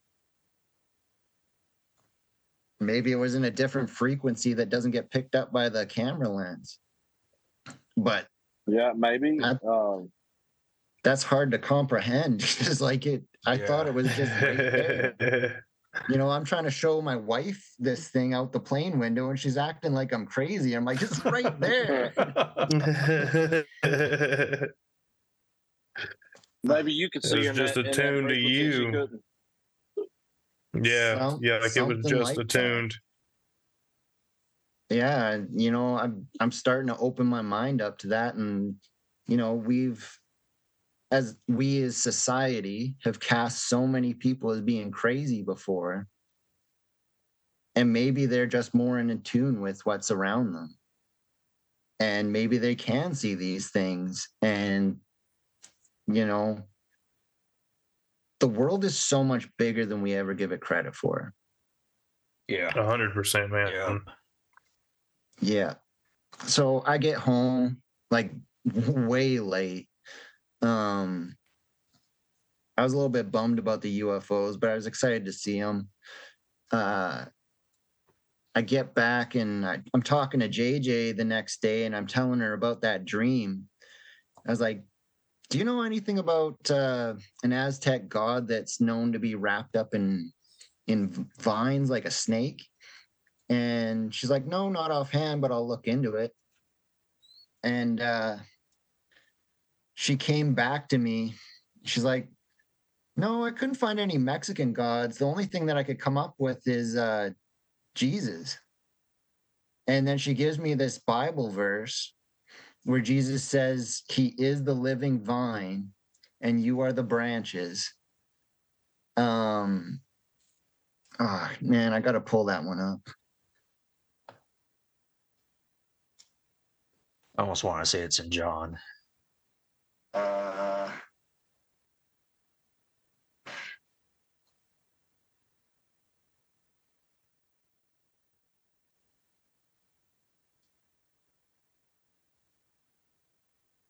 Uh, I can't remember offhand. I'll have to dig that up and put it in the Discord. Uh, but yeah, it was so interesting to to see that it was just Jesus depicting himself in a different way in order to put you on that Bible for Bible verse, but giving me that warning that I needed to make sure that I got home. So like the very next day, that airport and everything got slammed with that hurricane. Ooh. So Uh, you know that that warning was for a reason. Yeah. Yeah, 100% for a reason. Yeah. It's interesting. This is this is going to go back a little bit. Um but I had to think of the guy's name. You were talking about you know the the generational curse Yeah. and your uh your family having been involved in the uh Grand Orange Lodge. what was it again? Yeah, the Grand Orange Lodge. Um, and I was listening to a gentleman. His name is Dr. Stevens. He's out of New Zealand. Um, just earlier today, actually, and he was talking about how, yeah, Dr. Stevens. My Um, last name is Stevens. Oh no way! Well, that's Baller extra interesting. um, because this guy was talking about helping. He has a ministry where he helps uh, people dispel generational curses that were brought on by earlier members of the family. Uh, essentially, bringing these curses onto the onto not only themselves but future generations through the initiation rites of uh, Freemasons lodges, and that's that depending on dude, yeah, that's crazy. The fact that you that you know the topics come up the same is one thing, but when you share a name with the gentleman, that adds a whole nother layer to that cake. But that really that really kind of struck me. I'll see if I can find the video that I was watching, and I'll I'll share it in the Discord. I'll send it to you. Yep. That, yeah, that sounds great. I found that uh, verse you're looking for. It's in uh, John chapter 15. I'm not going to read it right now, but if anyone's listening, it's it's right there. Thanks, Outlaw. Yep. No problem. Yeah, buddy. uh, we uh, we've heard we've heard that a few times, haven't we, Maddie, about the generational, the Freemason generational curses, uh, and doing research and stuff too. I've done a lot of research into Freemasons. We they're kind of like my nemesis, but we uh, uh, we've uh, um, we've talked about that a few times. Um, of course, I even JJ and I've talked about. It. Of course, JJ, you know, she's always sunny disposition. Oh, there's good ones. uh, I'm like, no, nope, no, not it. Sorry. No, which is strange. I know um, we were mentioning it earlier. It's just uh, it seems like uh, Matt. I think it was you, Maddie, that said that we were all brought in together through. I don't know some uh, uh, hand at work here, but it seems like a lot of people on our Discord, including you, Chucky, are uh, dealing with some type of uh, ma- um, generational curse. Dealing Oh with, yeah, I was uh, talking about that about all of us yeah. having like some uh some and I'm sure Maddie probably does too. All of us having some um uh some familial ties to Freemasonry or secret Yeah. societies. Not always brought up in family history either. No, it's like, not. No. Some No. families, especially, don't like to air their dirty laundry. Um, Well, Especially some when people just take stuff- that secrecy. well, like, think not many families are super open to paranormal activity either. Um, you know, I just happened to be in a family where it was openly talked about, where uh, great grandma had a ghost that would tuck her in at night. Um, you know, my my grandma, she saw all kinds of entities, um, including leprechauns. Um, so like I've been steeped in this stuff my whole life. I Uh, feel that, yeah. but you know, I was listening to Blurry Creatures, and there was an episode that really struck home, and it was about the transfiguration of Christ, and uh, they were talking about where it happened and how it happened, and it was during this the peak of a pagan festival Yeah. on Mount Mount Hermon, right at the Oh. Temple of Pan. There's a big cave there that they associate with being the mouth of hell. And he stands Sounds there and familiar. shoots a shoots a warning shot across the bow of the enemy. He says, "On this rock I will build my church." And you know what has brought Olus Discord people together? It's the spooks, it's the monsters, it's this paranormal activity, it's the mouth of hell Yeah. that has brought us all together. And we've all become family. Like, We I'm- are. We talk about that a lot. Yeah. You don't. There's there's hundred very percent. very very very minimal infighting or arg- I can't tell you one instance uh, in our Discord where there's been any hatred between um, between our members. Uh, now that being said, we don't have uh, anywhere near as large of a community in our Discord as we do uh, in like the the Hollow Sky Discord or or even AI. But um, we but we're part of them all. Yeah, Yeah. that's what I was going to say. We all share a the same base. Um, as a matter Yeah, of fact, this I is a can't tell you big one of our members cross pollination. Yeah, I can't tell you one of our members that's not uh that's not also a member of either Hollow Sky or AI or Uncomfortable. Um, you know, I a mean, great great to the- bunch of I've people. I to the point for nothing. where it doesn't matter what your background is, it doesn't matter what color your skin is or what your personal beliefs are. I see everyone in that in those Discord communities as brothers and sisters. Yeah. Yeah. I mean, hundred percent. Oh yeah, and we had they're they're from all different walks of life too. I mean, we've got Yeah. you know, uh, you, you know, um, um, Matt Matty, he's he's uh, uh, multi deity guy. You know, we've got um, and I don't I apologize, Matty. I've probably slaughtered whatever you however you describe that. But uh, you know, and you know, one of my best friends is Muslim. You know, uh, we don't, uh, we just, you know, we we're part of the, of a group of people that realize that we're not each other's enemy. The people that want us to be enemies are, is our enemy. You know. yeah. yeah, That's exactly right. yeah. I just see everyone as, you know, we all come from different places and we're all just a tribe. Yeah. Uh, one thing's for sure, we certainly appreciate and love everybody in our Discord, man. Um, we we've bragged about it a few times. You know, people literally saying, "Man, I love you guys, but we're going to have to bow out of your Discord because there's so many people, it's so much activity. I've, I can't keep up with my notifications." Uh, so you know, when we've got a group of um, you know 50 people in Discord, uh, you know, and you, you, this guy, you know, this well, there's there was two two separate ones, but one of the guys is actually in uncomfortable and Hollow Sky, and he's telling us that ours is is off the chain. He can't keep up with the notifications. That that you know that's pretty awesome. We love that. Um, we, and we we love talking to people. Yeah, it's a, there's I can't think of one time. Uh, you know, one day that goes by that one of the three of us isn't, you know, talking to people on the Discord. Um, I've been uh, super, super busy here lately, so I don't get to as much. But you know, we really, really appreciate everybody because you got you have a lot of different pools of information that you know we all tend to share experiences, you know, um, feelings and stuff like that. And, and like I said, there's there's many different pools of information that we can you know uh, that we can pull from. Yeah. And I mean, like, even if you don't have uh, like a religious background, I think uh, a lot of what we are doing is working for the light. So Yeah. even if you Yes. you think you're not religious, you're still doing the work that is for the light. Yeah,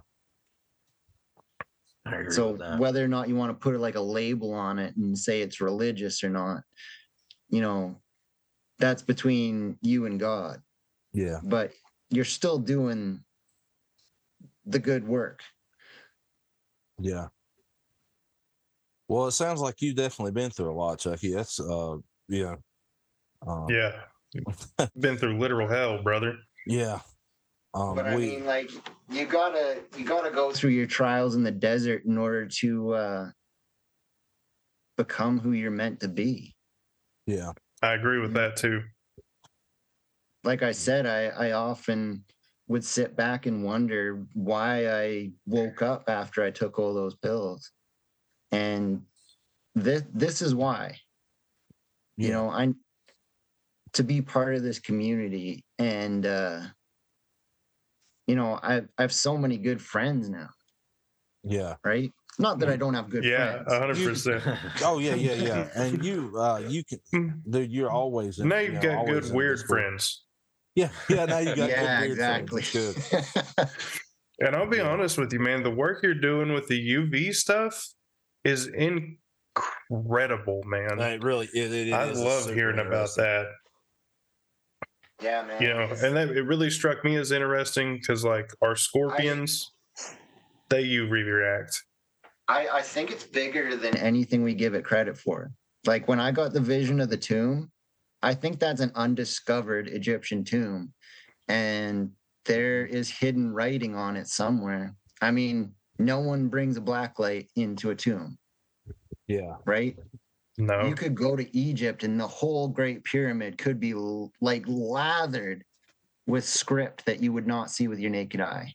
yeah, Hell yeah, dude. Yeah, if if you want to if you want to take it to the Federal Reserve level, they do security checks on money in UV. You Yes. put black light on money and there's hidden pictures that you cannot see. yeah, it shows the watermarks. Yep. That's how we check bills. I've got Mexican pesos that I brought home and there's like hidden birds on them and butterflies and all this cool stuff. Um but you start thinking about it and you say, well, where did they come up with this? Where did they get the idea to use UV light to hide security messages on money? yeah. It must go back much Probably from further. the probably from the same place they got uh, the the inspiration for the rest of the symbolism that they put on the dollar bills. Um, I mean, you you have uh, what's the, the Novo Ordo Seclorum, um, and if you draw a pentagram in it, it literally spells out Mason. yeah. Do it. Yeah. Try it one time. Do it. Get an American dollar bill, turn it around where it says Novus Ordo Seclorum. Draw a pentagram upside down. It will say Mason. You will literally. It'll say it'll be M A S O N. But I mean, like, if you could take a, a blacklight flashlight and go to a museum or you know Yeah, an ancient doubt. temple or everything, I I can bet you there's gonna be something that turns up. Yeah, yeah, no doubt. That'd be cool as shit too. I listened to a documentary one time. I can't remember the source, but uh, they said in ancient Babylon, they called UV angel vision. Mm. Hmm, Right. Yeah, that's intriguing. yeah, And uh, you know, Hollywood likes to put this stuff out in our face, and we don't really pick up on it, yeah, right? So, Right. yeah. Our- Our first episode was on soft disclosure.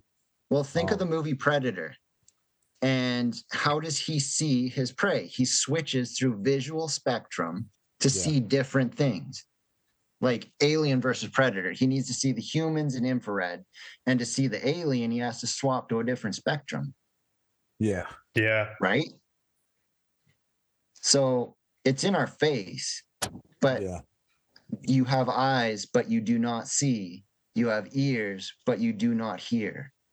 yeah, I just had this thought, man. Like, well, two thoughts. One, we need to find a giant bones and uh put it under UV. Yeah. See, see what what we get. Um, and my second thought is going back to the Garden of Eden, man. Imagine uh seeing those colors in a place that was literally paradise on earth, like heaven on earth yeah, and you're seeing something like that um and even colors that we can't even uh describe or uh you know that don't don't exist in our uh existence You you you can't describe a color that doesn't exist. But like I said when I when I brought up my UFO uh encounter, um it showed me a color that does not exist on this earth. And you know, I asked JJ about that too. and she says when you're astral projecting, uh, you often can see colors that aren't from the world. Dude, you, uh, matter of fact, that I've listened to a podcast here recently. I can't remember which one it was, or uh, you know what, you know, wh- I've I'll listened to a few of them, but I remember somebody else talking about an experience of seeing a color that didn't exist. That was in uh, Hollow Sky when they were talking about Project Centerlane, Maybe, Mhm. yeah, it might be. Yeah, I listened because to that was all about the government-funded astral projection project Yeah, uh, Yeah. to rem- to remote view. yeah, and they came back from their you know day journeys or whatever it was and they would describe seeing colors that don't exist yeah. I want to throw in. Then you got oh, go ahead, Maddie. You're good. oh, I was just gonna say you got Lovecraft too, the color out of space. Yeah. And they, they just recently turned that into a movie with old Nick Cage. yeah yeah Of course they did. Yeah. of course they did. You know what I fucking hate about Nicolas Cage? Every character that Nicolas Cage plays is Nicolas Cage. Like that's it. You might as well just name them all fucking Nicolas Cage. well i mean i think they did that with that newest movie Yeah. I mean like Yeah. like and and starring as Nicolas Cage as Ghost Rider. Not Ghost Rider, not Nicolas Cage starring as Ghost Rider, Ghost Rider starring as Nicolas Cage. oh man i got a i got a mission for you boys um i recently came across this one video about ancient structures in america and th- this one's super interesting you said nick cage and it brought up uh you know that declaration of independence movie in my head National treasure, Um, baby. Yes. national yeah. treasure I was trying to think. yeah. so on the the presidential monument there where they got all the presidents carved into the mountain yeah, if uh, Mount you look- Rushmore.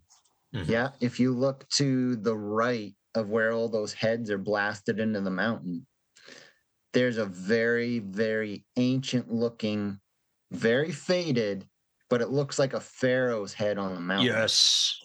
Yeah. Actually, dude, when you showed me that yesterday, that just blew my mind. So I started uh, looking into it deeper.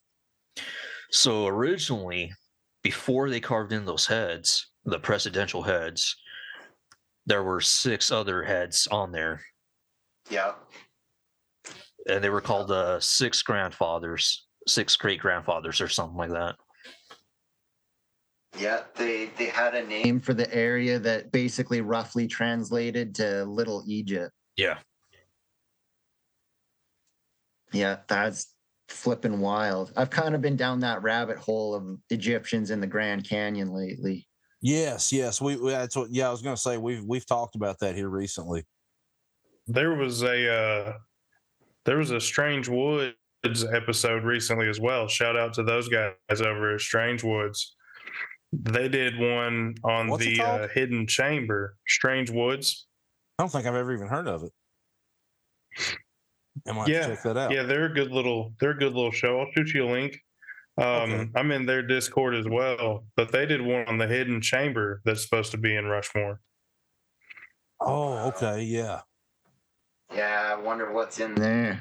That's been alluded to in a lot of movies, actually. If you'll remember in Richie Rich, Yeah. and wasn't, wasn't it And- Richie Rich? Yeah, I think it was Richie Rich, one or two. I think so. Team America. With- Yeah. Yeah. Fuck yeah! Or was it Fuck red? I don't know. One of the Yeah. um, and then there's like that 1930s or 1940s airplane picture of the Sphinx that shows a hole in the head. So you could like get Yeah. into the Sphinx from the very top of it. Jeez, Like- man. There's so many hidden things that they just try to cover up so that we can't see or understand it. Well, there was a in Norris, Tennessee, where they flooded when when TVA come put the dam in. They have they have uh, a whole museum dedicated to that stuff, and there is, or there there was, I imagine there still is in that lake somewhere, but there was an Egyptian style temple, and there was a box with purple dye. And at that time period, you know, of course, this was excavated while they were trying to survey the area to make sure they weren't flooding anything important. And uh, there was purple dye in this, which would have had to come from either the Mediterranean or a very specific part of Mexico. And of course, it got flooded, so we don't know we don't know what's going on with it. But there was some, if I'm not mistaken, there was photographs taken, um, and there was some survey survey drawings. And then an hour and a half in the other direction, there was the Chitata wall that was excavated by a farmer on his property that uh, they was alleged to have Proto Hebrew writing on it, Yeah. but the Smithsonian said no, it's just worms, and uh, the They did. farmer ended up. yeah, of course, but uh, the farmer, from what I understand, he ended up burying the wall because people were starting to just come and deface the wall or take chunks with them or whatnot. So these sort of sites are all over the place. Yeah. It's just actually figuring out what was going on.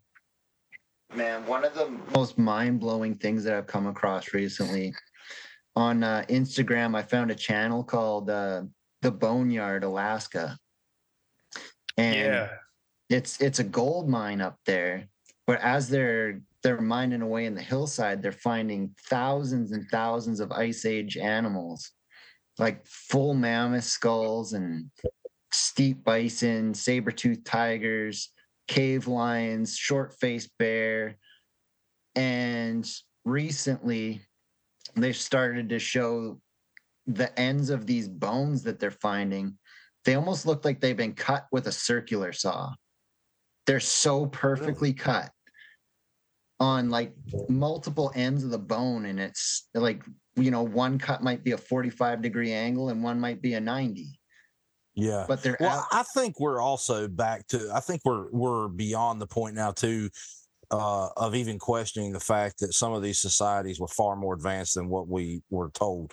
oh, yeah. Uh, yes, I, I don't notice. I said what we were told and and not what we realized because obviously somebody has known this. I mean, I you know they have. Um, that that could just be the the schizo and me talking, but I, I don't. I I can't for the life of me.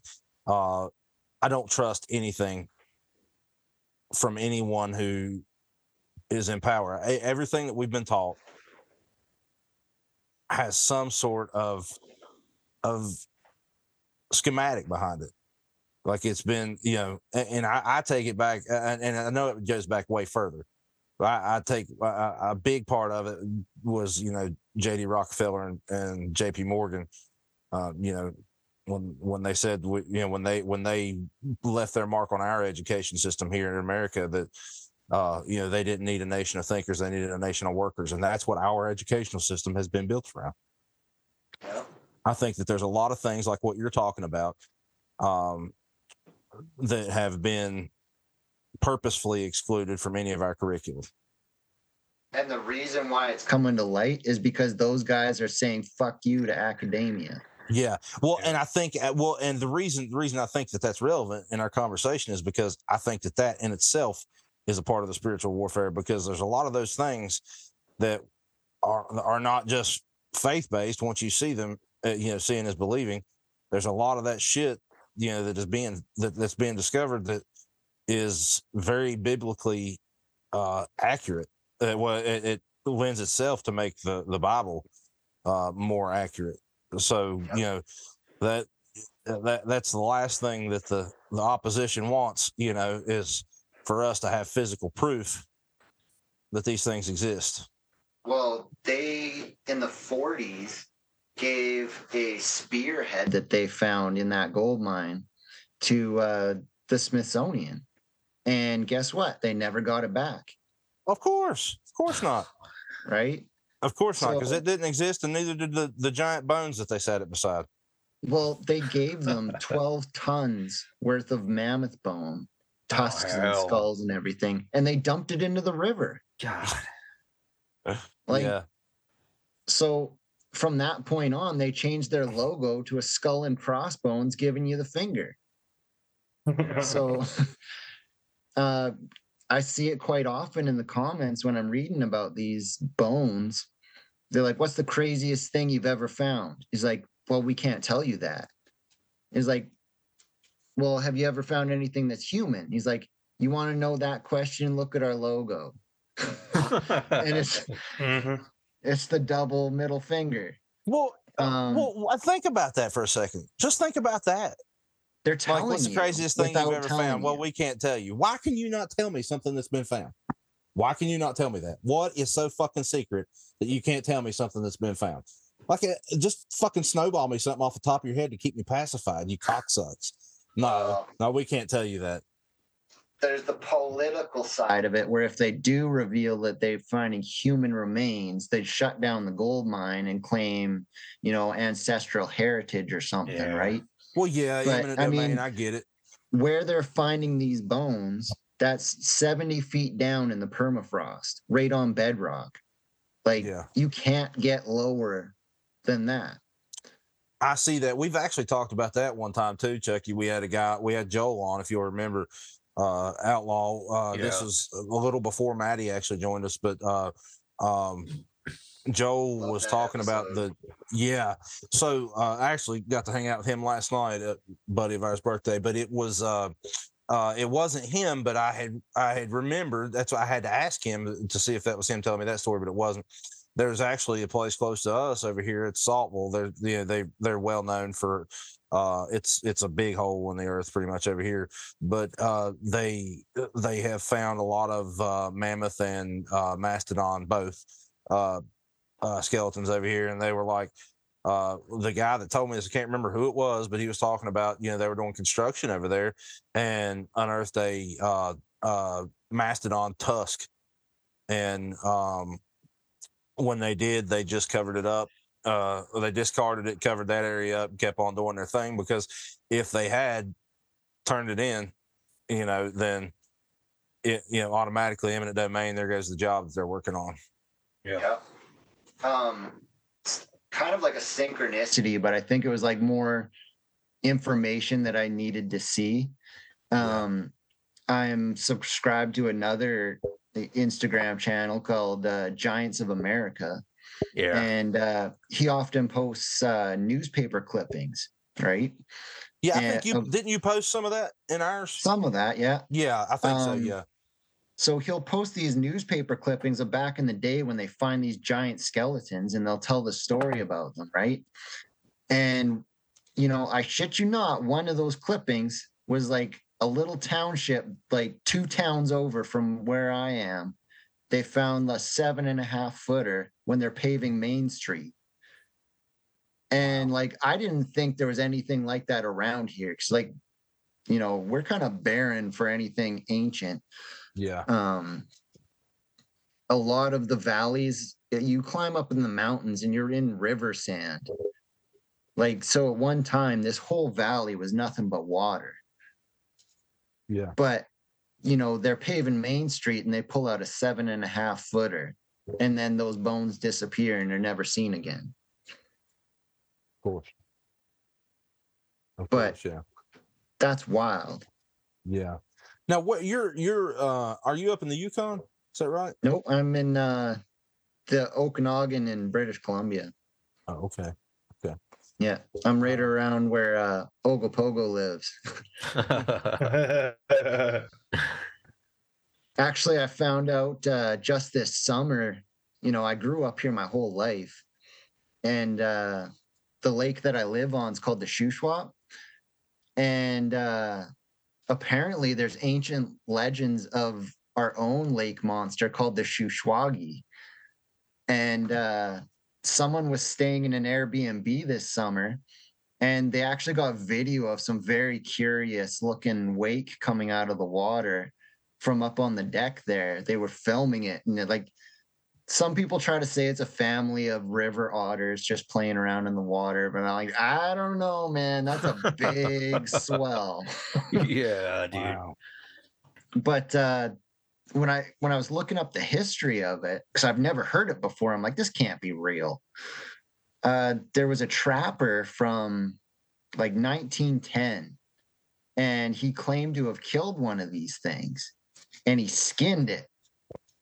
He killed it and skinned it. He was a trapper, and he sold the pelt in the next township over for what would equate today to be three thousand dollars. Jeez, man. Damn. So I think he got. I think he was undersold, but what it translates to is the water bear.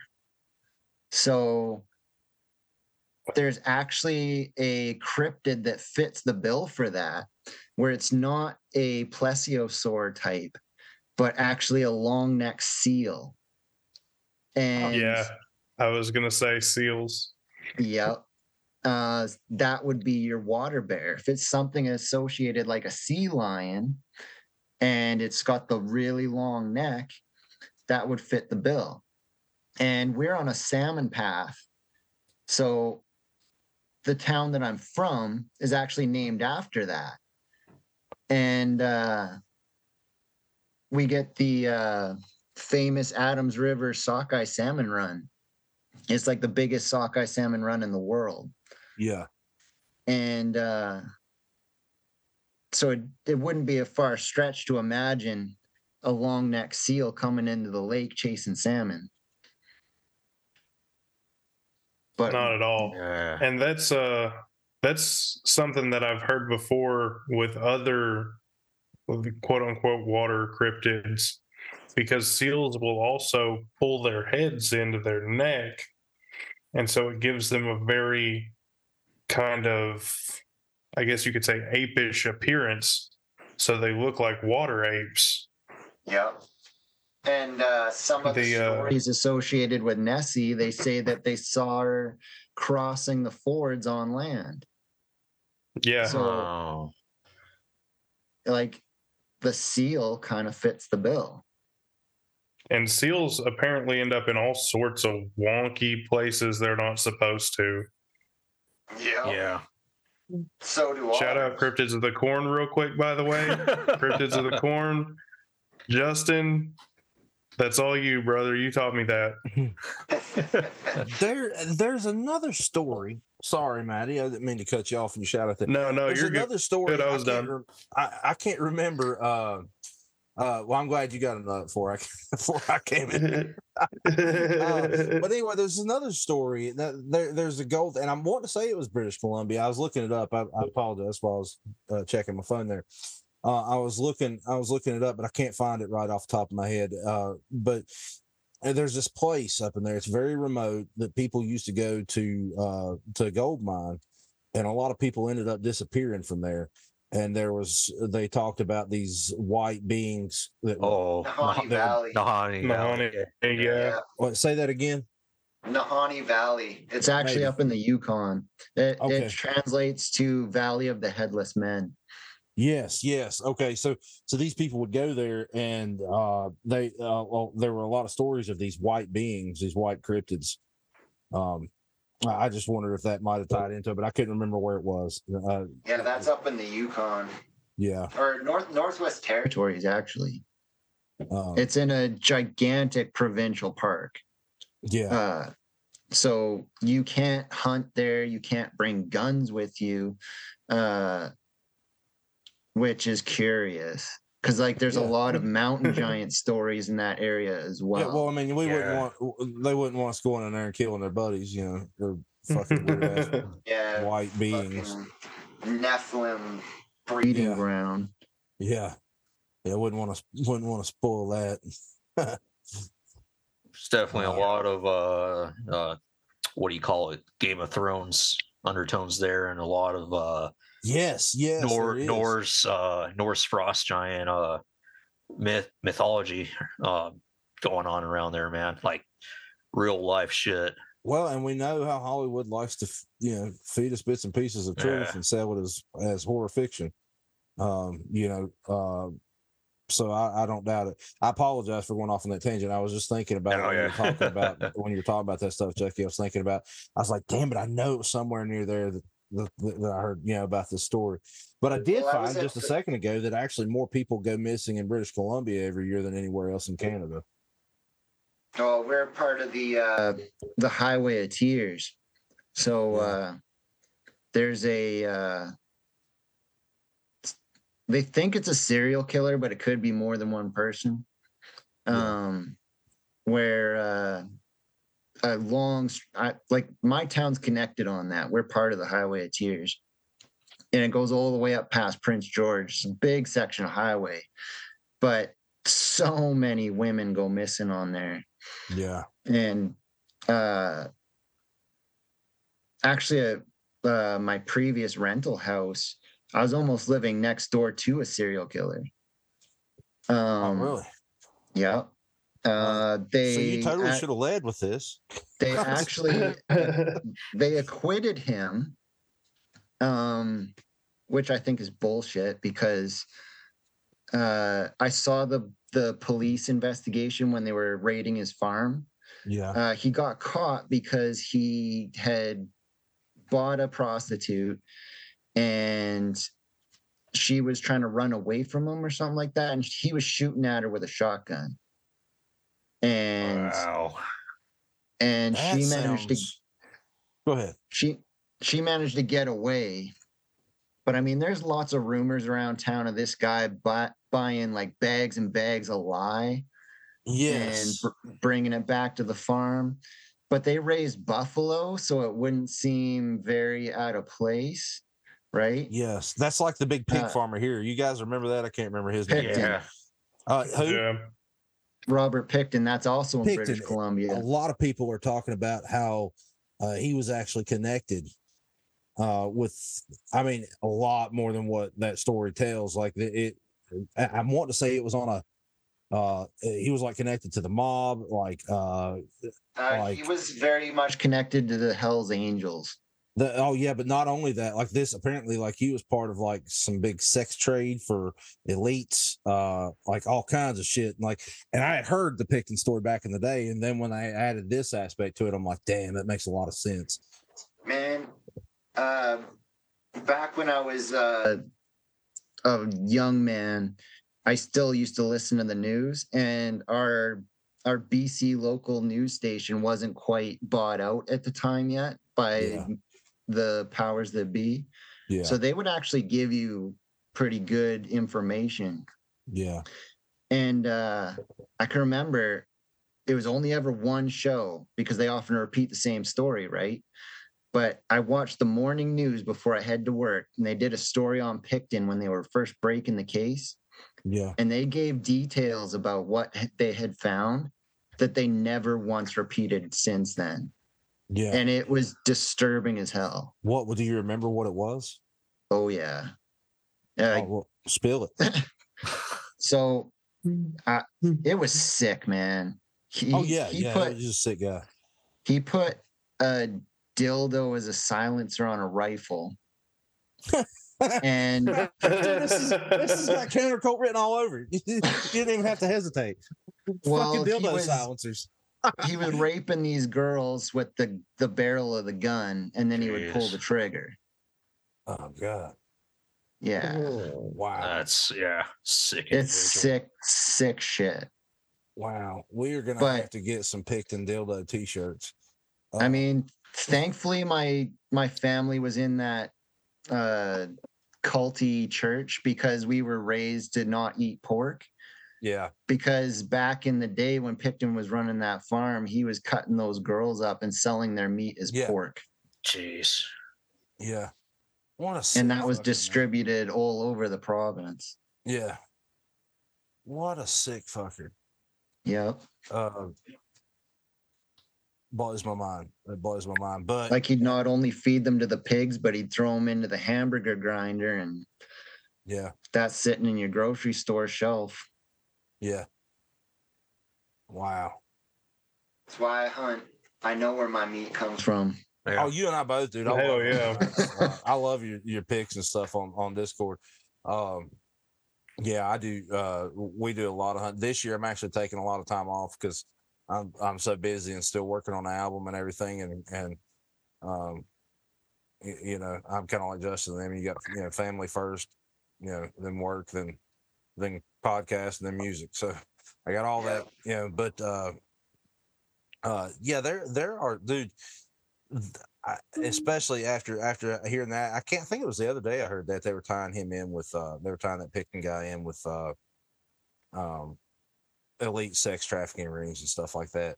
Which Yeah. you know I don't it doesn't surprise me. Like apparently he was being paid for um for a lot of stuff, including like including like people specifically paying for uh human meat and stuff like that. Yep, I've heard that. Um, he was all disappointed and butthurt because he only killed 49 girls. He never got to the big Yeah. 50. Is what he was bragging about in prison. I I do remember hearing that as well. Yeah. Yep.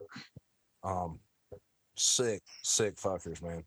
And then that guy that I lived down the road from, uh, I uh, I had this game butcher that would cut up my deer for me, and he used to cut the buffaloes up for them.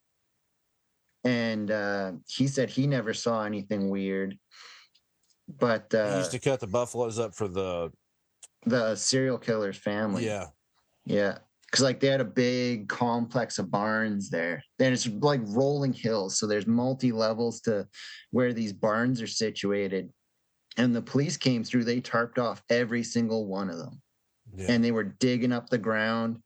I was coming home from work one day and I was driving by really slow. And I watched them pull a purple hoodie out of the ground. Holy hell, man. Fuck. Like that, that tells me he's guilty. yeah, right there. And they let him go. yeah. This guy got Fucking acquitted. It's fucked up. Is Like, he there still, was- I mean, he's still out now, or As far as I'm aware, Oh. um, he almost hit and killed me one day. Uh, he had this uh, very unique white truck. Mhm. And uh, this is back when me and my wife only had one vehicle.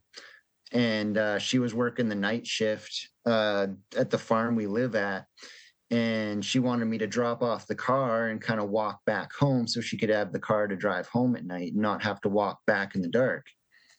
I'm like, yeah, okay, that's fine. So I drop off the car and I'm walking back on the shoulder of the road. And as I'm walking, I'm on the left hand side of the road. This truck comes from the right hand side into the left hand side, almost clips my head with the mirror, and then goes back to the other side. I think he was Oh. scoping me out to see if I was a woman. Fucking asshole. Dude, that's fucked. We need to bring back vigilante justice, man. Old West style. oh fuck Yeah. yeah, dude. I mean, Yeah. I'm I'm always doing my UV stuff in the river here. Yeah. And he lived upriver from me, so I'm always kind of afraid I'm gonna find like human bones or something in the river. Yeah, wouldn't surprise me. Yeah, um, crazy. It's But I mean, he he would bury them in the the local gravel pits out here, and um, obviously at the farm he did some shit there too, and he was constantly in the farm stores buying that lye. So probably one of Trudeau's friends. Uh, yeah, I love it. Ugh. yeah. Fucking hate Trudeau, little fucking cuck. yeah, I'm not gonna. I'll never give that Nazi salute, uh, even though I'm Canadian. Yeah, fuck that guy, man. You mean fuck that uh guy and everything he did to Canadians. Yeah, yeah. I Say it outlaw. I know it's coming. Fidel Castro's bastard? yeah, yeah. Uh, Yeah, you little bastard. Uh, yeah, like uh, the shit he did with the truckers and shit. You know, I mean, that's uh, and, and you know, I don't get it, man. People like, uh, people are like, eh, well, he wins. Turn around and go home. No, he doesn't fucking win. Stop putting your fucking money in the banks. Take your money. I don't know how Canada works, but take your fucking money out of the banks. Don't give them the lending power. When you get paid, everybody does direct deposit now. When you get paid, go fucking take your shit out and pay with cash. Uh, stop letting these fucking institutions. I do it. We do it all the time now, because every dollar they have gives them a hundred dollars spending uh, of lending power. Uh, I don't know if you've ever, you know, I I, that, I remember that from economics. I can't. I'm I was too stoned to tell you exactly how, but I can tell you I remember hearing that. But so take your money out of the banks, man. That, that that's a that that they should have known that that little cocksucking cuckold would have fucking tried that shit. Um, and you know, uh, I love I love it. I thought that I thought it was great that they fucking went against him, all the truck drivers. Uh, but then when he took their money or put a hold on their money, it's just like, oh well, there's the end game. No, no, take your fucking money out of the bank. Fuck that cocksucker. He ain't got shit on you.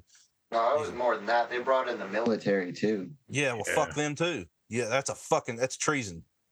That's treason. Yeah. You're gonna go against. You're gonna you're gonna side with. A, you're you're gonna allow a tyrant to tell you to go fucking enforce this against your people. Like you're not there to serve him. You know, I don't know. Maybe the maybe the Canadian, you know, maybe when they swear in as Canadians, it's a little different. I'm not for sure. I don't mean that joking. I just, I really honestly don't know. You know how you all, uh, how how the, you know, the military and the law enforcement, everything's set up. I know for a fact because I was a law enforcement officer here that when you swear in, you're not swearing in to uh, to vow allegiance to uh, tyrant cocksuckers. You're you vow to protect and uphold everybody's constitutional rights. Um, Yeah. you know, and that um, that shit doesn't fly with us. And that's uh, you know, we've got a big uprising here in America too. That like people are It's starting to wake everywhere, up. man. Yeah, it really is. Yeah, it really it's, is. It's coming everywhere. Just some people are more brave in order to make it happen.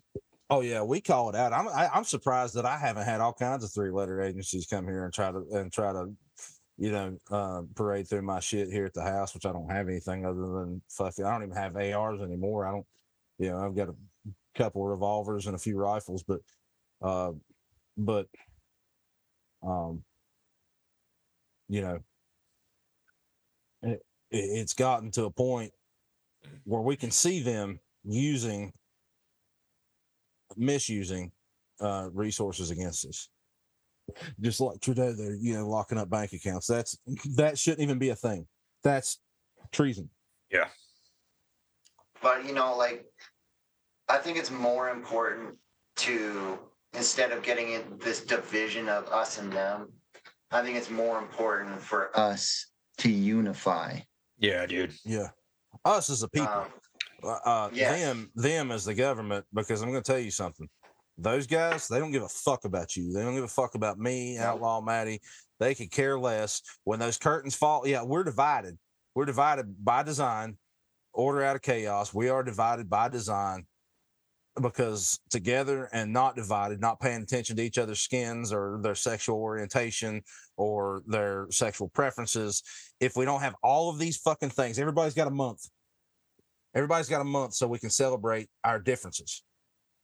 And nobody wants, well, I say that nobody in the news, obviously, they want you to think nobody wants, and people are waking up. Uh, people do realize that this this shit is not going to fly. But when the curtains fall, your political differences, th- that those guys behind the curtain who are, who claim to be red and blue, they're all shaking hands and, and having a fucking heyday with your money Yeah. you know, um, we're sending all this money across seas to fucking uh, to Ukraine, and I, I guarantee you half of it's coming back and lands in their pockets. oh man, they're just going to Bohemian Grove and buttering up their sausages. Yeah. Yeah, dude, buttered sausage. Buttered sausage. buttered sausage. Uh, what is it? Why is it doing what it's doing? Yeah, no, seriously. Uh, i- you're you're absolutely right, man. They're they're they're taking our money and doing stupid shit with it, and it's nothing that we even sign off on. You're going to see it with Israel now too. You watch. You're going to see it with Israel. The I s all across the TV, they're demonizing Hamas. Uh, look at look at Palestine. Well, I have a I have a best friend. He's he's uh, Palestinian Muslim. You look at Palestine 1902 and look at it now. And it's not, it has nothing to do with religion. It has everything to do with the pacts that they've made with these other countries. And if anybody thinks Netanyahu's some kind of fucking is somebody to step up for, they're they're wrong. Uh, Man, but have you we, ever seen pictures of Pakistan from like the 50s? not right it- offhand. I don't think so. Oh man, Pakistan was a paradise. Yeah. Yeah, It was amazing. They it was well structured, everyone was well dressed. It was flourishing with plant life. yeah, And then you look at it after the Iraqi war, and it's rubble. It's yeah. Look sad at- and depressing. Uh, look at Muammar Gaddafi's people. Syria. These people, dude, he would allow them, they, they would pay for them to leave and come get an education over here as long as they promised to come back and use it over there to better the country. There, there were no homeless, there were no homeless people. He was given shit. Oh, why do you think they killed him? We what we are told. Now, I'm not saying everybody that we've gone and, and assassinated as a country is a great person. I'm not saying that. Um, but I am saying there's a lot of shit that happens that we get fed a line of bullshit to believe these guys are villains, and then they kill them, and nobody bats an eye because we just think at the end of the day, oh yeah, they got the bad guy. The bad guy's over there, Maddie. But it, it's true, dude. Like, uh, instantly when when the uh when Hamas started fighting them back over there, instantly demonized across all the media. If all the media is together on something, that tells me something. If all the media is concurrent, uh, they they all they're all saying the same thing. They're all demonizing the same people and glorifying the same people. That should tell you something.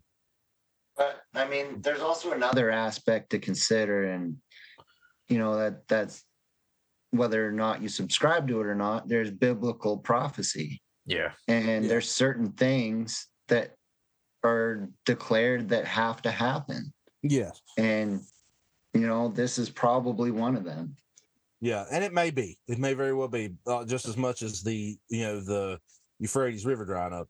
Um, but but at the end of the day, it's still current times, you know, that we have to live in, and I I've one hundred percent agree that that that one hundred and ten percent of the shit we see on the news is not the whole truth.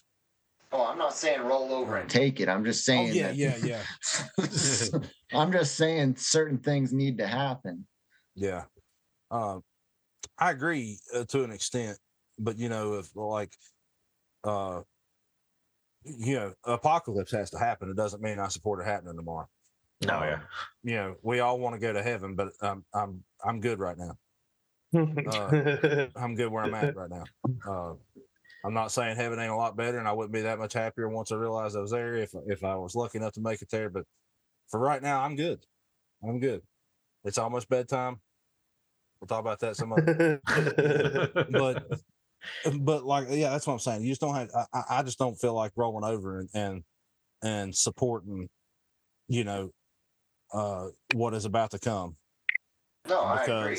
You're uh, you're not supposed to just take it willingly. Yeah, yeah, uh, and I think that's part of prophecy too. We're supposed to stand up for what's right and and Yeah. and follow on what we believe is you know uh, what we believe is right. I, I I can only imagine that would be uh, sound um, sound prophecy, you know, uh, or a way to look at it, anyways. If if it is the end times, um, you know, where and I think there are some biblical verses about just laying there and taking it too. Uh, you're not supposed to do that, you know, but um, but then again, it's like, well, who, you know, I, I'm not going to support Israel. I'm not going to support, you know, everybody says, oh, you're supposed to support Israel. You're supposed to support. No, no, I don't support Netanyahu. I don't support any of the fuck. I, when, the fact that everybody else supports him, that tells me something. Um, you know, same with, uh, same with Ukraine. Uh, I can't tell you how many people have tried to add the podcast on Facebook and have a Ukraine flag. I'm like, no, I'm not because I'm not arguing with you about this later. I'm not. Yeah. We're not doing this, Greg. Greg, fuck you, Greg. Take on a big fucking dick, Greg. But I knew it was know, coming. that motherfucker. Anyways, yeah, you know, I, I- so I'm like, yeah, we're not arguing about this later, you know, until you. Uh, and I'm not, I'm not the one that's like, oh, you know, I'm not saying everything I'm saying is right and what they're saying is wrong. I'm just saying if you support the current thing, you're probably not countercult material. So I, I'm, I don't want to end up arguing with you later and hurt your feelings. Um, because what I if I, think is important when it comes to these things is to dig into the matter, find out the truth, and reveal the truth. yeah, yeah. That's what Hell we're yeah. supposed to do. It doesn't matter which side you're trying. You don't have to support either. You just need to find the truth of the matter. Yeah. Yeah. Well, I agree with you. I agree with you. the The only problem I have with that is is the fact that we are kept so busy with our bread and circuses to be able to have our bread and circuses. We don't have time to do that shit. You know, um, it's sad. Um, you know, you work two jobs trying to hold down a, you know, trying to bring Christmas and and and everything else. You know, I find it eats into my. You know, I don't have any time to do half of this shit anymore. But you, I mean, you're right. We need to get down to the truth. That's what we try to do. We try to do that. You know, everything we we talk about, we try to. Uh, you know, I obviously have my opinions and they're strong opinions because I'm a dick. But um, I mean, just look look at the holidays for instance. They're Hallmark holidays. Yeah. And you feel obligated to participate Absolutely. in them because if you don't, you will feel guilty about not providing for your family. Yeah. Right? Yeah, yeah be a consumer. But that guilty. is that is by design. It's a guilt yeah. trip every time. 100%. 100%. I agree. 100%. Uh, uh, and, and I'm still stuck in it, you know, but, but that, you know, obviously everybody, you know, if you got a family, you want your kids to have a good Christmas. You know, you want. I mean, I was uniquely raised in a cult of a church, and yeah. we didn't celebrate any of those. Yeah, we did not celebrate a single holiday. Yeah, except for like Passover and stuff like that. Yeah, but yeah, I never did Christmas. I never did Easter. I never did Halloween. Yeah. So at the end of the day, I could give two shits about them. Yeah. I I participate in stuff like Christmas because it's fun to have with my family. Yeah. Yeah, now I like, you know, I love Christmas, love Halloween. Um well, yeah, it brings joy and happiness, but like what I'm yeah. saying is Oh no, I agree 100%. It's it's forced consumerism. Yep. Um you're absolutely right. Um it is that's exactly what it is. Um it's a time of the year when you're expected you know, yeah, it's like your it's like your success is gauged on what you got, you know, everybody for Christmas. Uh, I'm gonna get them dildo silent shotguns next year.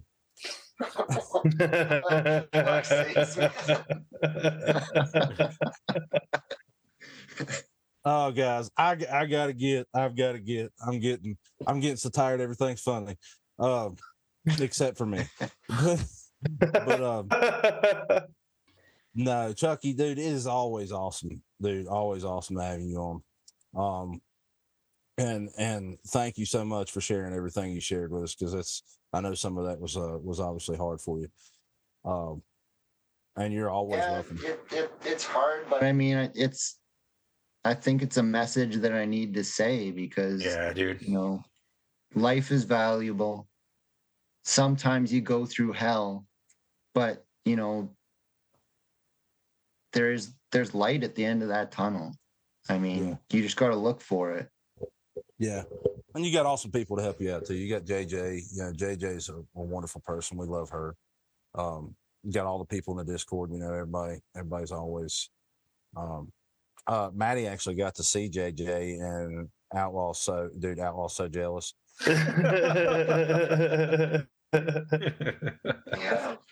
Dude, Maddie didn't even Maddie didn't even touch feet on Ohio soil before Outlaw's like, hey, hey. I love it. I love you, Outlaw. I'm just picking with you, brother. Uh, yeah, I'm going. I'm going next year for sure. Yeah, we're we're gonna try to have one here. Um, um, you know, I don't know. I don't. We don't know any specifics on it yet. Probably won't until um, towards the end of the year. But um, I am going to get with the, the UFO con people and and try to sort something out. Yeah, I'm gonna. I made it my next year's goal to try to go to as many conferences as I can. Dude, you need to. And, You're a wealth of knowledge, especially when it comes to Bigfoot and that, yeah. stuff. That's well, I'm actually, yeah, dude. I was talking to uh, one of the guys that I did a podcast episode with. He's the one that uh, I first presented the UV thing to, yeah. and uh, you know we'll see where what happens. But maybe I'll be a presenter at that next conference. Yeah, dude, that'd be sick. Oh yeah, dude. Yeah, dude, that'd be. Hey, really, it would be. It'd be awesome. All Make sure you keep is, us posted on that. Yeah, all I got to do no is doubt. get good at uh, putting all my evidence into a PowerPoint and Uh, yeah, I mean, I was gonna say all- if we can get if we can if we do schedule something, I will send it your way and see if it's something you're able to get to because we'd love to have you have a presentation on the UVs and stuff, uh, the the UV light signatures and stuff. You know, with uh like you were talking about with uh crops and rocks and you know that'd be that'd be awesome. yeah, man. And like, I'm finding new shit all the time. Even if you Um, can't make it, we could do it remote. Yeah, I'll figure it out. Yeah, Honestly, man, I think you'd make a better presenter than Matt Moneymaker. Oh, Fuck that fuck. Uh, I said it, and I don't care. That guy's an asshole. dude, he is a douche. That was a Never douche. met Moneymaker, but I met Cliff. He's a pretty nice guy, but Yeah. you know, they're they're definitely in uh academia agenda. Uh, Oh, they when it wasn't even that, dude. They were in a straight up when we saw them.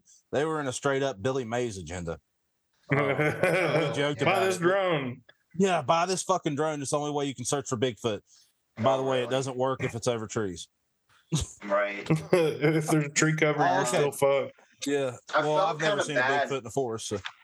when I was at the Spokane conference, um, most everyone there was in the flesh and blood camp.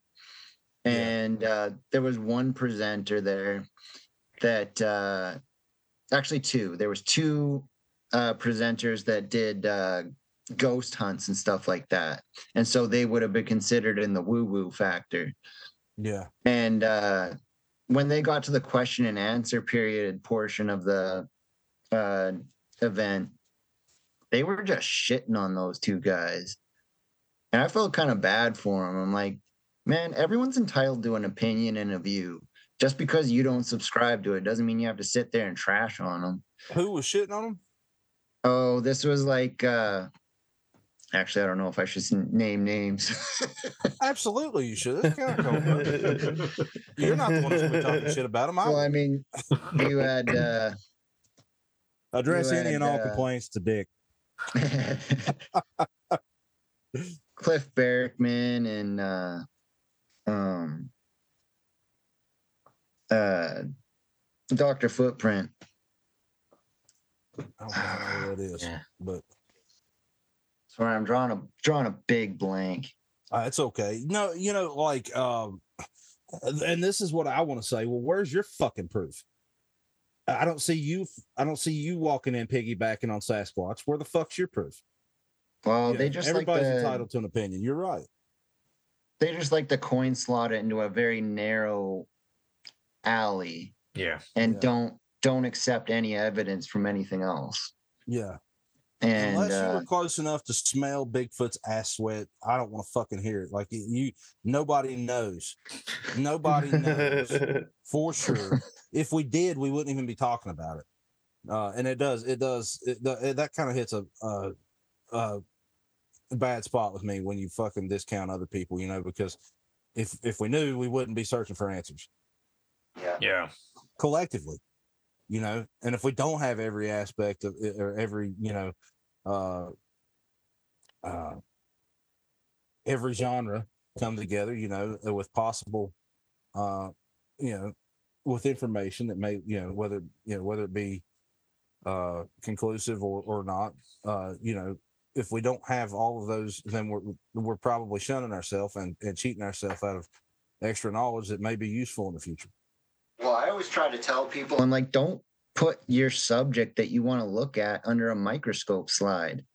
Yeah. Um, if you're focused too much on getting two different puzzle pieces to fit and they're not the right two puzzle pieces, you're never going to get that puzzle together.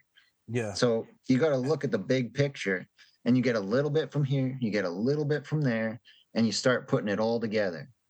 Yeah. And you and you've got these people like uh uh the guy we were talking about. Oh uh Moneymaker. yeah.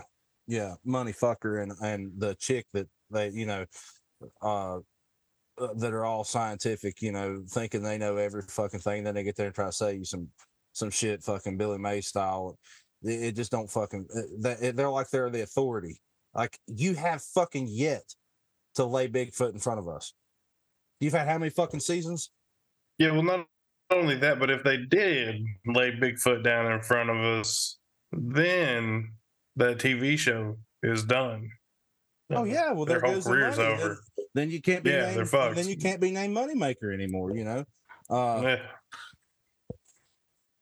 it, it would be money made and not very well spent. Then you find out the tr- Money then you done. find out the truth of what Bigfoot really is, right? yeah, Yeah. And uh you know, that's that's gonna upset one of two camps, right? yeah, but it may not. You know, what what if what if Bigfoot is a flesh and blood? You know, what if he is a physical matter that is also from another like dimension? We What we, if it's we just like the Stardust Ranch tale? yeah, like- Yeah. John, when he's killing those gray aliens, yeah, uh take the head, you get the body. If you don't take the head, the body disappears. Yeah. Um, it could be, dude. It could be all kinds of things. I, I've even laid it out too. Uh, that you know, uh, they're uh, like uh, around here the weasels. I think I even spoke about that when when you were on the last time. Yeah, we've got we've got a huge prop natural population of of uh, weasels around here. You never see them.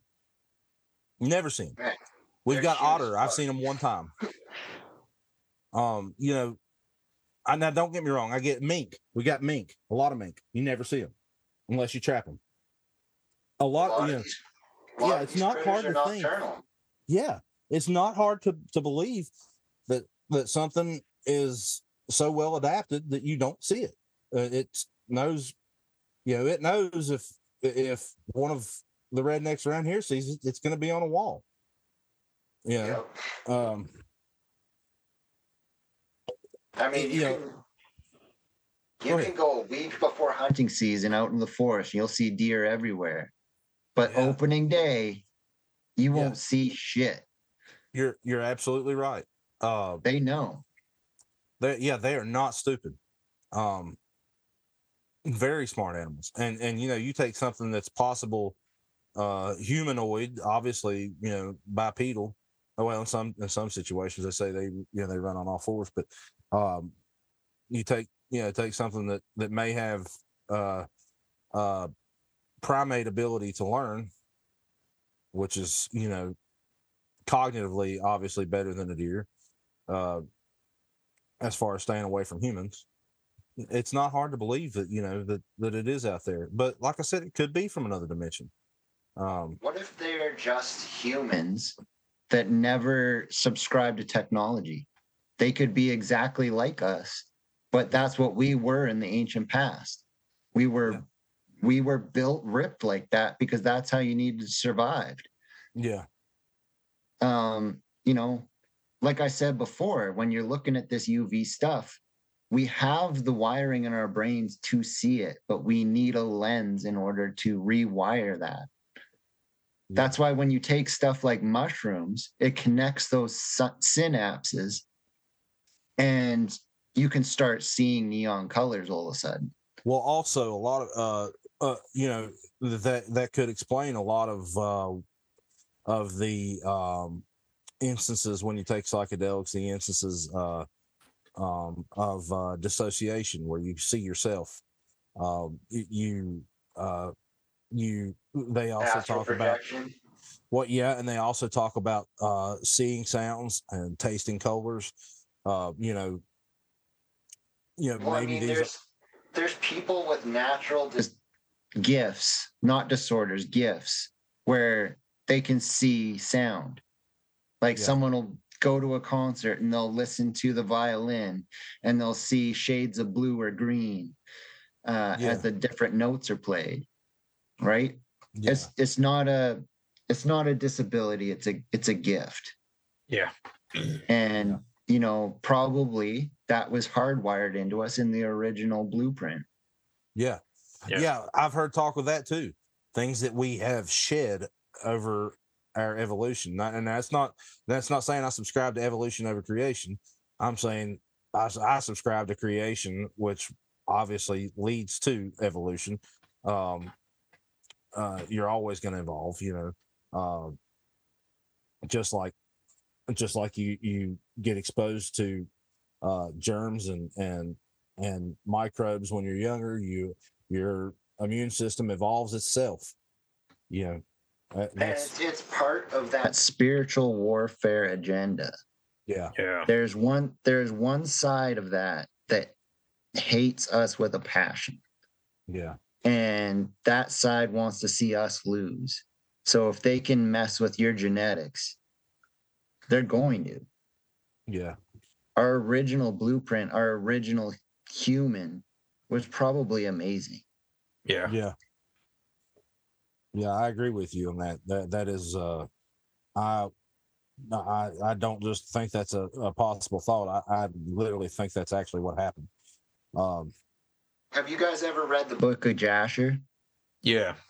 I have not. I, I want to. I have. I have uh, Enoch, but not not Yasher. Uh, you can even get the audio book of Jasher. So if you want to listen to it in a podcast form, you can do that. Yeah, I'm glad Um, you reminded me. I'm going to do that. There's a, a story that's told in there about the battle between Israel and his sons versus King Og of Bashan. And it tells of the scene where how King Og died. And what happened is Israel came up with his sons and their armies, and they were all encamped on the valley below. And King Og came up beside them on the mountain and he grabbed this big ass boulder. And in his boastfulness, he was saying, Oh, I'll kill all of Israel in one fell swoop when I throw this rock on them. So he's holding this giant boulder over his head. And God sent an angel down and split the boulder in half. And one half of the rock fell on the back of his neck, essentially paralyzing him. And so he fell to the ground, and Israel was shooting him with his bow and arrow as Judah and Simeon came charging up and they cut his head off. And during that story, they talk about how physically amazing Judah and Simeon were. They could jump over the city walls. Oh, And that's, yeah, they let loose this war cry they called uh that's why they called him the lion of judah because he would let loose this war cry. They called it a very powerful shriek. And it would send the enemies running in terror now where have you heard that before sasquatch Yeah. Oh, ultra yeah. infrasound yeah. it is it I, I'm parallels with you. I agree. I, I it agree. parallels I- infrasound so much when you read that story. Yeah, I, I do. I agree. I think we've. I think there has been with our uh, comfort seeking uh, laziness over the, the over evolution and our willingness to uh, to um, I guess uh, accept and embrace evil. We have lost a lot of what we were, you know, what was initially the human being. Well, I mean, look over the past three decades. What was our superhero like 30 years ago? Yeah. Because fucking Arnold Schwarzenegger, he is jacked as hell. Now, Yeah. now look at your superhero these days. Skinny little high school kid that, you know, looks like anybody else. He's not super macho or anything. He's just got special powers. Yeah. Yeah. right? But they've taken away that physical masculinity and try to make you docile. Oh, Yeah. they've absolutely demonized masculinity. Uh, I mean, it's uh, so much so that they literally just call any masculinity toxic masculinity now. But I, it's the same with women too. Like I grew up watching Xena Warrior Princess, and she was badass. Yeah. Um, Hell yeah. probably one of my first crushes. Hell yeah. Um, but you know, it's the same thing. You get the female superheroes, and they're they're not relying on their own strength and uh, prowess and, and that's skill. what they want to feed us, man. So that these kids do the same thing. It went from Arnold in our days, you know, it's not a tumor, to now it's it's not a wiener. He's not a wiener at all. I'm a gill. Well, it's gonna bucks. it's gonna come down to that mark of the beast kind of thing where you know you you too could be like a god if you take this genetic altering uh shot will give you superpowers you could be just like the superheroes you see in the cinema Yeah. all you got to do is mess with your dna Yeah. right I- I that's see- that's yeah. the transhumanism agenda That's what. Yeah, that's what I was Yeah. gonna say. It's the transhumanism agenda. Yeah, yeah. Um, it's definitely, and we've. I mean, it's coming. We see it. We've seen it for a while. Um, yeah, it's coming. Um, matter of time, I'm sure. We'll, they'll literally be advertising it just the way you said it. It, it's it's just like back in Genesis six, the original fallen angels sin. They lusted after the daughters of men and took unto them wives.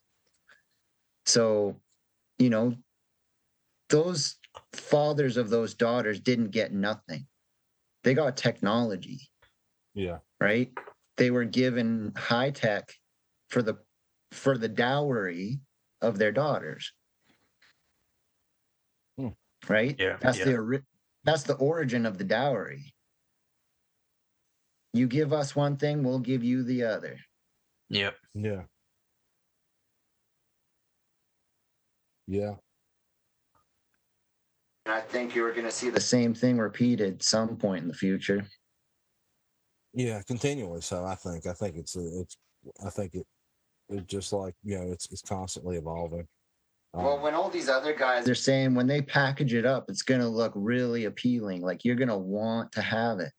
yeah, I mean, yeah, it'd be fucking cool to be like a superhero and be able to like fly or run super fast or but at the end of the day, you're no longer human.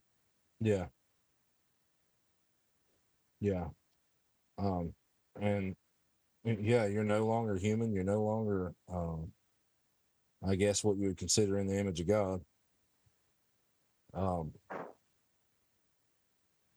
yeah, it's it's hard to tell, man. I, I can tell you know it, it's hard to tell where we'll be in ten years from now. I know ten years ago I would have never said we'd be where we're at now, with all the things that we accept and, and allow to happen. Um, the uh, silent majority has just become the silenced majority. Uh, majority. Um, Well, we're in the silent depression. Yeah. yeah the complacency um who knows we'll keep a good outlook and hopefully hopefully uh people will continue to wake up we see it a lot so we you know hopefully we can continue to be a part of that of that change Man, it, it's not doom and gloom. I mean, yeah I'm having a great time in life, man. I mean, connecting with all you guys is awesome. oh yeah we I mean- love it dude We're embracing the weirdness and just enjoying what we love. Yeah. And we don't give a shit what other people think about it. Yep. Yeah. I can Mhm. assure you, I, I, I mean, literally, literally, countercult creates a negative void in the world of fucks to give. Absolutely. Uh, I got a whole list of people owe me fucks. yeah, You know, I have negative fucks. yeah, zero minus. it's, uh, yeah, it, mine were gone a long time ago. Uh, but uh, you're right, man. We we uh we do have a lot of good community to to keep our spirits up, and I think the more we lift spirits, the more the more ours will continue to be lifted. So Yeah, again, I, I want to hammer home that it's more important to focus on what unifies us as people than to what is trying to be dividing us. Absolutely. Yeah. Abs- I appreciate it. a lot, 100%, man. I agree man. with you. Yeah. Um, yeah, we're in That unison is- on that one. That is far more important to focus on. Like, yeah, fuck those guys, but it is far more important to focus on what unifies us, what makes us happy, what brings us joy, Yeah. uplift each other. You know, that's that's what we need to really focus on. Except for Greg. Greg can go fuck himself. Sincerely. Dick. Oh, guys, I've got to get. I, I I love y'all all. I got to get off here. Lizard's Lizard's gonna be calling me for the bed here in a minute because she's got to get up. But um, Chucky, it's always awesome having you on, man. Thank you so much. Yeah, man, it's been a pleasure. Oh, yeah, we had- Absolutely. Hell yeah, dude. I think we got three hours in there. I'm gonna put. I, I- I say we put the second half behind the paywall. But seriously, man, thank you so much for coming on, yeah, And, no uh, problem. guys. Y'all got anything else? No, Anything man, that was just add? a Uh, phenomenal story, dude. Yeah, dude. All yeah, man. Yeah, absolutely. All of it, man. Um, thank you so much for sharing all that with us too. Um, and if that's all we got, fuck you, Greg, and we'll see y'all next Tuesday. All right, fellas.